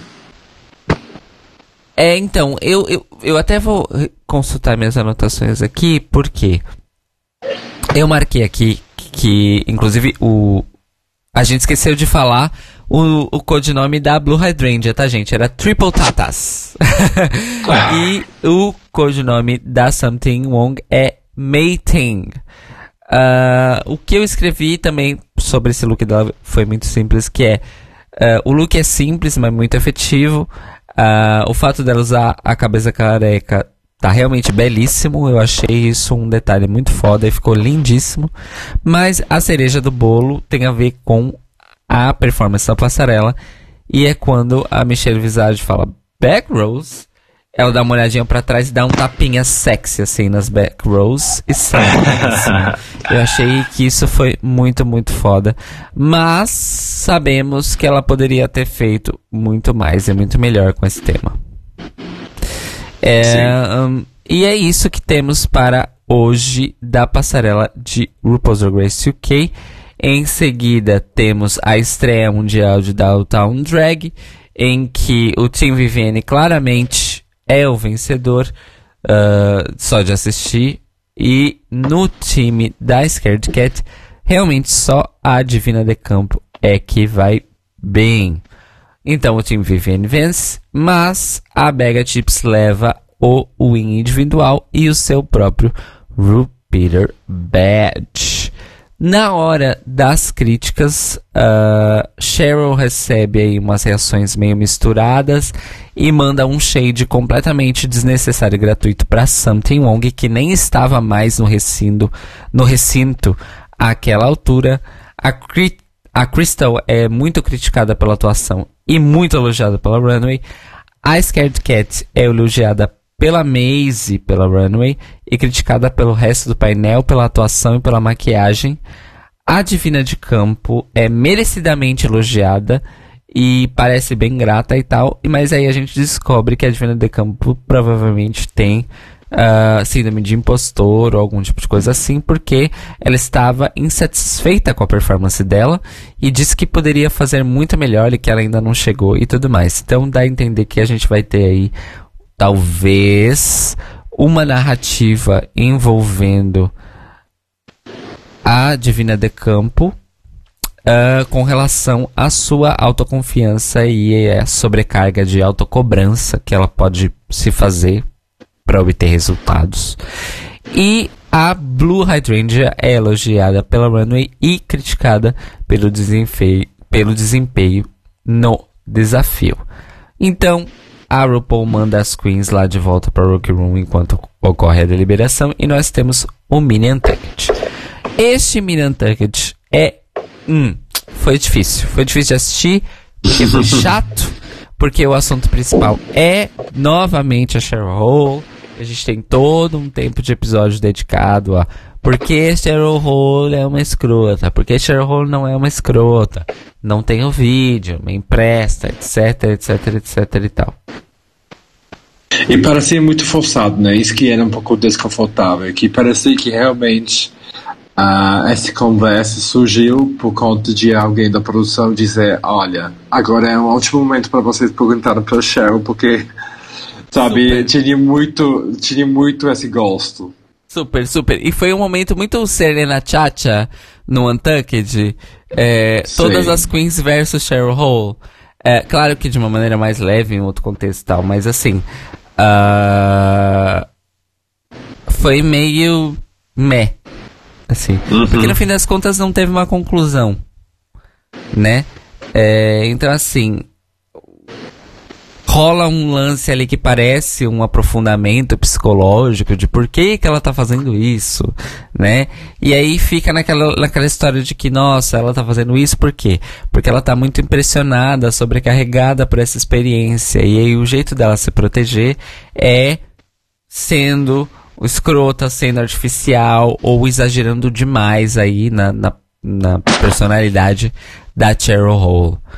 É... Uma coisa que eu achei muito positiva que saiu dessa conversa era o que a Crystal falou para o Blue Hydrangea depois, que eu acho que também aplica para a Cheryl. É que todas elas estão se sentindo muito sós, muito isoladas, muito longe das suas famílias, das suas cenas drags. E cada uma delas está lidando com isso de uma maneira, sabe? Sim. A Blue tá chorando, a Crystal tá sentindo na cabeça dela, a Cheryl tá compensando por isso, por falar mais do que necessariamente podia precisar falar. E achei isso muito real, porque eu, é, eu obviamente, como alguém da, de lá, eu fico imaginando, gente, imagina se isso, se realmente de repente um dia você alcança isso, você chega lá, você provavelmente é tão surreal que você não, nem consegue sentir que você realmente está lá. Exato. Você sabe, você está sobrecarregado de expectativas pessoais dos seus amigos em casa e você tá querendo sentir aquele apoio, não pode falar com eles, então. Eu achei isso um momento muito real, assim, porque é um pouco mais real do que a gente costuma ver no, no na versão americana, eu achei. É, então, eu queria que eles abrissem isso um pouco mais do que simplesmente deixar a conversa sobre reclamações sobre Cheryl, porque isso realmente foi muito interessante, eu achei. É, do mesmo jeito que mais cedo no episódio na Workroom, a parte interessante foi justamente a conversa mais humana e real entre as três sobre vida e tudo mais, né? Então, assim, o que eu gostaria é que essa história da Cheryl não se transformasse numa narrativa de temporada. Isso eu realmente não gostaria, porque já estou de saco cheio só com um episódio falando disso. Enfim. Infeliz, infelizmente, eu acho que é justamente isso que a gente vai ter. Uma, uma narrativa de, de desabrochamento, de redenção, alguma coisa desse tipo? É, eu acho que ela vai ser bem proposta como uma espécie de Derek Barry e Alyssa Edwards. Eu Nossa. acho que ela vai ter, ela acho que ela vai ter dificuldades nos desafios. Eu acho que ela vai ter que se mostrar uma lip sync assassin, que eu acho que ela vai fazer. Eu acho que ela vai ter esse momento de se mostrar como poderosa no palco. Mas eu acho que igual Alyssa Edwards, ela vai ficar dependendo disso para avançar. Então acho que obviamente vai chegar uma hora que a personalidade dela e a, a capacidade para dançar não vai, não vão ser suficientes mais e ela vai cair por fora, mas vamos ver. É só é que eu acho que eles vão aproveitar desse gancho que ela tem com a lista, que obviamente já é algo acontecendo fora do programa, uhum. para fazer isso. Mas vamos ver, vamos ver. Bom, eu espero que ou, assim, do ponto de vista de entregar as coisas e tal, de performance, ela precisa melhorar bastante, senão ela tem que sair. Porque ela não tá. São duas semanas entregando resultados muito underwhelming. Uh, em todos os aspectos. Mas, e ela tava no bottom nos dois, né? Ela só Exato. escapou. É, low, né? Tava no low. É, aí, depois desse mini untucked, um tuckedzinho, voltamos para a deliberação, etc e tal, comentários. E aí é anunciado que a Scared Cat está na eliminação. E assim que anunciam que quem está junto com ela no Baron 2 é a Blue Hydrangea, eu pensei assim, anotei, porque é pra não esquecer. Ah, tchau, Cat. Nos vemos na temporada 2 de RuPaul's Drag Race UK para teres a tua narrativa de Shangela do Reino Unido. O que que tu achas disso, Abacaxi? Uh, acho capaz. Eu não sei se ela volta logo no próximo, mas com certeza ela tem potencial. Assim, eu desde eu vi ela no Meet the Queens, eu achei ela mega, mega interessante. Eu acho que é muito claro que ela tem uma visão muito clara artística uhum. e que obviamente ela sabe desenvolver isso muito bem, porque tudo que ela apresentou uh, de roupa e tudo isso era maravilhosamente executada. Assim, todos os looks que ela apresentou na passarela foram muito fortes, com personalidade, narrativa.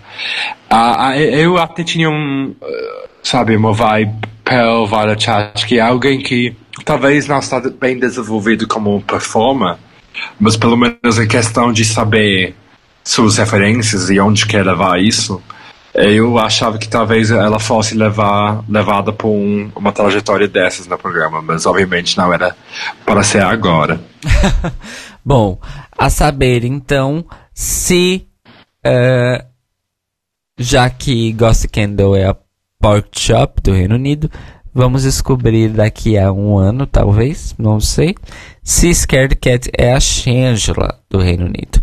No Lip Sync for Your Life, a música foi justamente Venus, do Bananarama. Essa sim, uma música empolgante de lip sync e um grande clássico do pop que de fato fez muito sucesso no Reino Unido, porque o Bananarama é do Reino Unido, né? Se eu não me engano. Uh, Exatamente. É. E o que é interessante desse lip sync é que as duas elas fazem coisas completamente diferentes no lip sync. Elas tomam ângulos e atitudes muito diferentes no lip sync. Então fica muito, muito bom. Foi um lip sync muito bom de assistir. Uh, apesar da edição atrapalhar alguns momentos, mas ok, ficou muito, muito bom para assistir no episódio. E aí, obviamente, Scared Cat não se salva do Sashay Away, mas ela sai do programa com um título muito curioso e muito interessante, que é ela é a única drag queen do planeta a fazer o seu debut performático no palco de RuPaul's Drag Race. Nada mal, hein? Nada mal, nada mal, né? Nada mal. Nada mal pra uma queen que tá se fazendo drag dentro de casa há 11 meses e nunca não foi nem assistir um show de drag, quanto mais fazer, né? Aham. Eu queria, eu queria ver o vídeo de audição dela para ver como que ela se apresentava, como que ela justificava isso, etc. Seria muito interessante para ver como que ela fez. Nossa, pode crer. Seria muito. Seria muito interessante mesmo. Mas olha, eu achei esse lip sync péssima. Não foi tão ruim quanto a outra da semana passada, mas eu estou achando os lip syncs bem fracos. E ainda mais essa semana, quando começou a tocar Venus, eu fiquei doida, feliz da vida, porque é uma música maravilhosa que eu estou esperando ver no programa, mesmo dos Estados Unidos. Dos Estados Unidos. E eu acho que nenhuma delas realmente entregou a música muito. E eu gosto, eu gosto muito da Sketch Cat, não nem tanto da Blue Hydrangea. Mas achei um pouco triste, assim, que nenhuma delas realmente agarrou a música, na minha opinião. Mas você concordou com o resultado, Cairo? Eu concordei, concordei com o resultado, sim. Nossa, é... eu achei a Blue muito entediante. Eu achei. Porque eu lembro dela correndo e fazendo aquele pulo, uhum. parecendo que ia fazer a Money Exchange, né? Sabe? E aí aquilo não acabou sendo tão interessante e me parecia que ela estava correndo atrás de fazer um lip sync poderoso e não chegou a saber entregar isso enquanto a Sketch Cat simplesmente fez a linha dela que ou você odiava ou você amava. Eu particularmente achei muito cativante porque é um estilo de drag que eu não tenho visto. É só ela que faz que se mexe dessa maneira meio gatinha. Então eu achei muito mais interessante isso. Então para mim tinha que ter sido a, a Sketch Cat que ficava, porque considerando os quatro que dublaram até agora, para mim ela foi a melhor, melhor de todos. Então eu fiquei triste de ver ela ir embora tão cedo, mas assim é o programa. É, eu eu eu gostei, achei gostoso de assistir o lip sync, mas também não achei que foi tudo isso, não. Achei que ficou bem aquém do que poderia ter sido. Mas eu, eu, eu, eu concordo com, com a eliminação da Scardy, mais do ponto de vista de. É, eu acho melhor que ela saia agora do que ela sair numa situação muito pior mais pra frente. Porque eu realmente. E é por isso que eu aposto que ela vá ter uma ah, narrativa de Angela, porque eu acho que ela realmente ainda não tá pronta para aguentar uma temporada de RuPaul's Drag Race pelo que ela mostrou nesses dois episódios, que é pouco, mas enfim, estamos falando de uma temporada que vai ter 10 episódios no máximo. Então, é, é isso que eu tenho para dizer sobre o resultado do episódio de hoje. Abacaxi, então vamos amarrando aqui qual a sua nota para este episódio de RuPaul's Drag Race UK de 0 a 10? Olha, eu daria um 7, assim, ainda não tô tão satisfeita. Eu tô esperando grandes coisas do Snatch Game dessa temporada. Uh, sim. E, inclusive eu vi boatos que é um dos melhores que a gente já teve. Então, uh, por isso que eu tô assim, ansiosa. Esse foi, esse desafio foi divertido. Teve umas atuações muito boas, mas o lip sync ainda para mim foi muito fraca. E a Runway não era tão interessante quanto a primeira para mim, então eu daria 7, eu acho. Olha, eu gostei um pouco mais, eu vou dar um 8,25, vai 8.25. Oh. Uh, porque eu gostei muito da Runway apesar de ter sido bem mais. Uh, apesar de não ter sido tão forte quanto a, a da primeira semana, mas eu gostei bastante. Uh, o momento lá de conversa entre a Vinegar, a Scardy e a Something Wong foi bem especial, bem especial mesmo. E, e eu acho que é isso. Estou gostando bastante, estou bem ansioso para o terceiro episódio.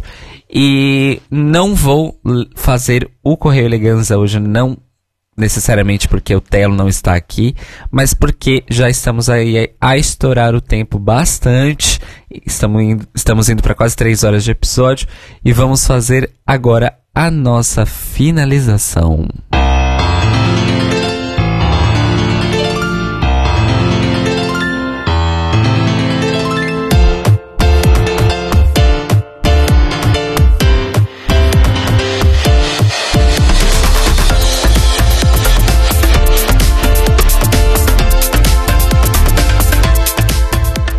Pois é, amigos e ouvintes, e amores, e loves, e sweeties, e feiosas, e ugly. Estes foram os nossos comentários sobre o sétimo episódio da terceira temporada de Drácula e o segundo episódio da primeira temporada de RuPaul's Drag Race UK. Muito obrigado, Abacaxi, por ter topado, por ter ficado Ah, aqui até tão tarde. Três horas aqui a gente falando, falando, falando sobre esses realities. E muito obrigado por elucidar as várias questões aí sobre as especificidades da cultura Imagina, pode ir do mandando as dúvidas no DM. Vai virar a, a nossa consultora aqui para assuntos britânicos. Amo. Ah, mande seus beijos e faça o seu merchan, Abacaxi. Sim, beijos de queijo para todo mundo escutando. Uh, o merchan principal de hoje vai ser sobre o Drag Therapy, que é um projeto que acontece aqui em São Paulo. A gente tem uh, grupos de apoio para drag queens aqui na cidade que, que precisam desabafar sobre suas drag venturas. Então procurem Drag Therapy nas redes. E a gente também tem um podcast próprio, produzido pelo nosso mestre aqui, o Cairo, que se chama podcast Dragnóstico, onde a gente entrevista drag queens sobre como o teatro drag tem servido como uma espécie de, de terapia na vida delas. Então está disponível em todas as plataformas, Spotify, iTunes, o lugar que você escolher. Então procure a gente por lá e mande seu feedback para mim. É isso Um mesmo. beijo. É isso mesmo, gente. Acompanhe o, pro- o projeto Diagnóstico. Ah, vão nos eventos, vão nos encontros, participem e, óbvio, escutem o podcast Diagnóstico. A primeira temporada já está inteira aí no feed, nos agregadores de podcast, Spotify, Google Podcasts, Apple Podcasts, o bafo todo. E em breve teremos aí novidades. Não é mesmo, Abacaxi? Isso mesmo. E no dia 26 desse mês a gente vai fazer nosso primeiro episódio ao vivo, onde você vai poder estar ali com a gente para fazer suas perguntas juntos. E a gente vai estar montados, obviamente, para vocês terem uma o prazer de ver a gente assim, belos na sua cara. Então acompanhe as redes sociais do Drag Therapy para não perder estes eventos, principalmente este episódio ao vivo que vai acontecer no dia 26 de outubro, Aba. Isso mesmo. 26 No Cabaré da Santa Cecília. no Cabaré da Sicília, na capital paulista. Eu infelizmente não estarei em presença de corpo, mas estarei em presença de espírito. É, doidinho pra ver como é que vai ser esse episódio ao vivo do Diagnóstico. Eu gostaria de mandar um beijo pra todo mundo que ficou com a gente aqui no chat, mesmo as pessoas que, saíram mais cedo. A gente foi, a gente avançou bastante a hora hoje. Quem diria que fazer o podcast só em duas pessoas ao invés de três e quatro demoraria tanto, mas fizemos aí uma boa discussão, foi uma delícia. Espero que vocês tenham gostado. Então, um beijo pra todo mundo que tá acompanhando a gente, dentro ou fora do chat. Ah, e um beijo especial, of course, mente, para as minhas queridas parceiras de assalto, Rodrigo Cruz e Telo Caíto, que estão curtindo uma lua de mel deliciosa, fazendo um tour pela Espanha, queridos. Então, um grande beijo para os meus amores, aproveitem bastante e já já eles voltam, tá, gente? Não se esqueçam, na segunda-feira de manhã o Notícias Quebrando pinga no feed vai ao ar às 8 horas aqui na radiocienciasketch.org e na segunda-feira que vem também voltamos ao vivo às 21 horas horário de Brasília da segunda-feira e 1 hora horário de Lisboa ah, na, da terça-feira para o próximo episódio do The Libraries Open no formato Split. Vamos comentar então o terceiro episódio da primeira temporada de RuPaul's Drag Race UK e o oitavo episódio da terceira temporada de Bullet Brothers Drácula. Então não percam, estejam aqui com a gente em sensecast.org e sensecast.org papo para mais um maravilhoso episódio de The Libraries Open na próxima segunda-feira. Nossa, repeti várias vezes as informações, mas é porque já são quatro da manhã, eu já estou assim pra lá de Bagdá. Nem sei como é que eu tô falando com vocês ainda. Então, Muito obrigado por ficarem com a gente. Não se esqueçam. Vai dormir logo. Você merece. Não esqueçam de conferir as nossas metas e as suas recompensas em apoia.se barra The Libraries Open. Sigam a gente nas redes sociais, arroba Podcast no Twitter e no Instagram. Mandem suas mensagens, mandem comentário no post desse episódio lá no nosso site thelibrariesopen.com.br e boa noite, boa semana e beijinhos! Tchau for now.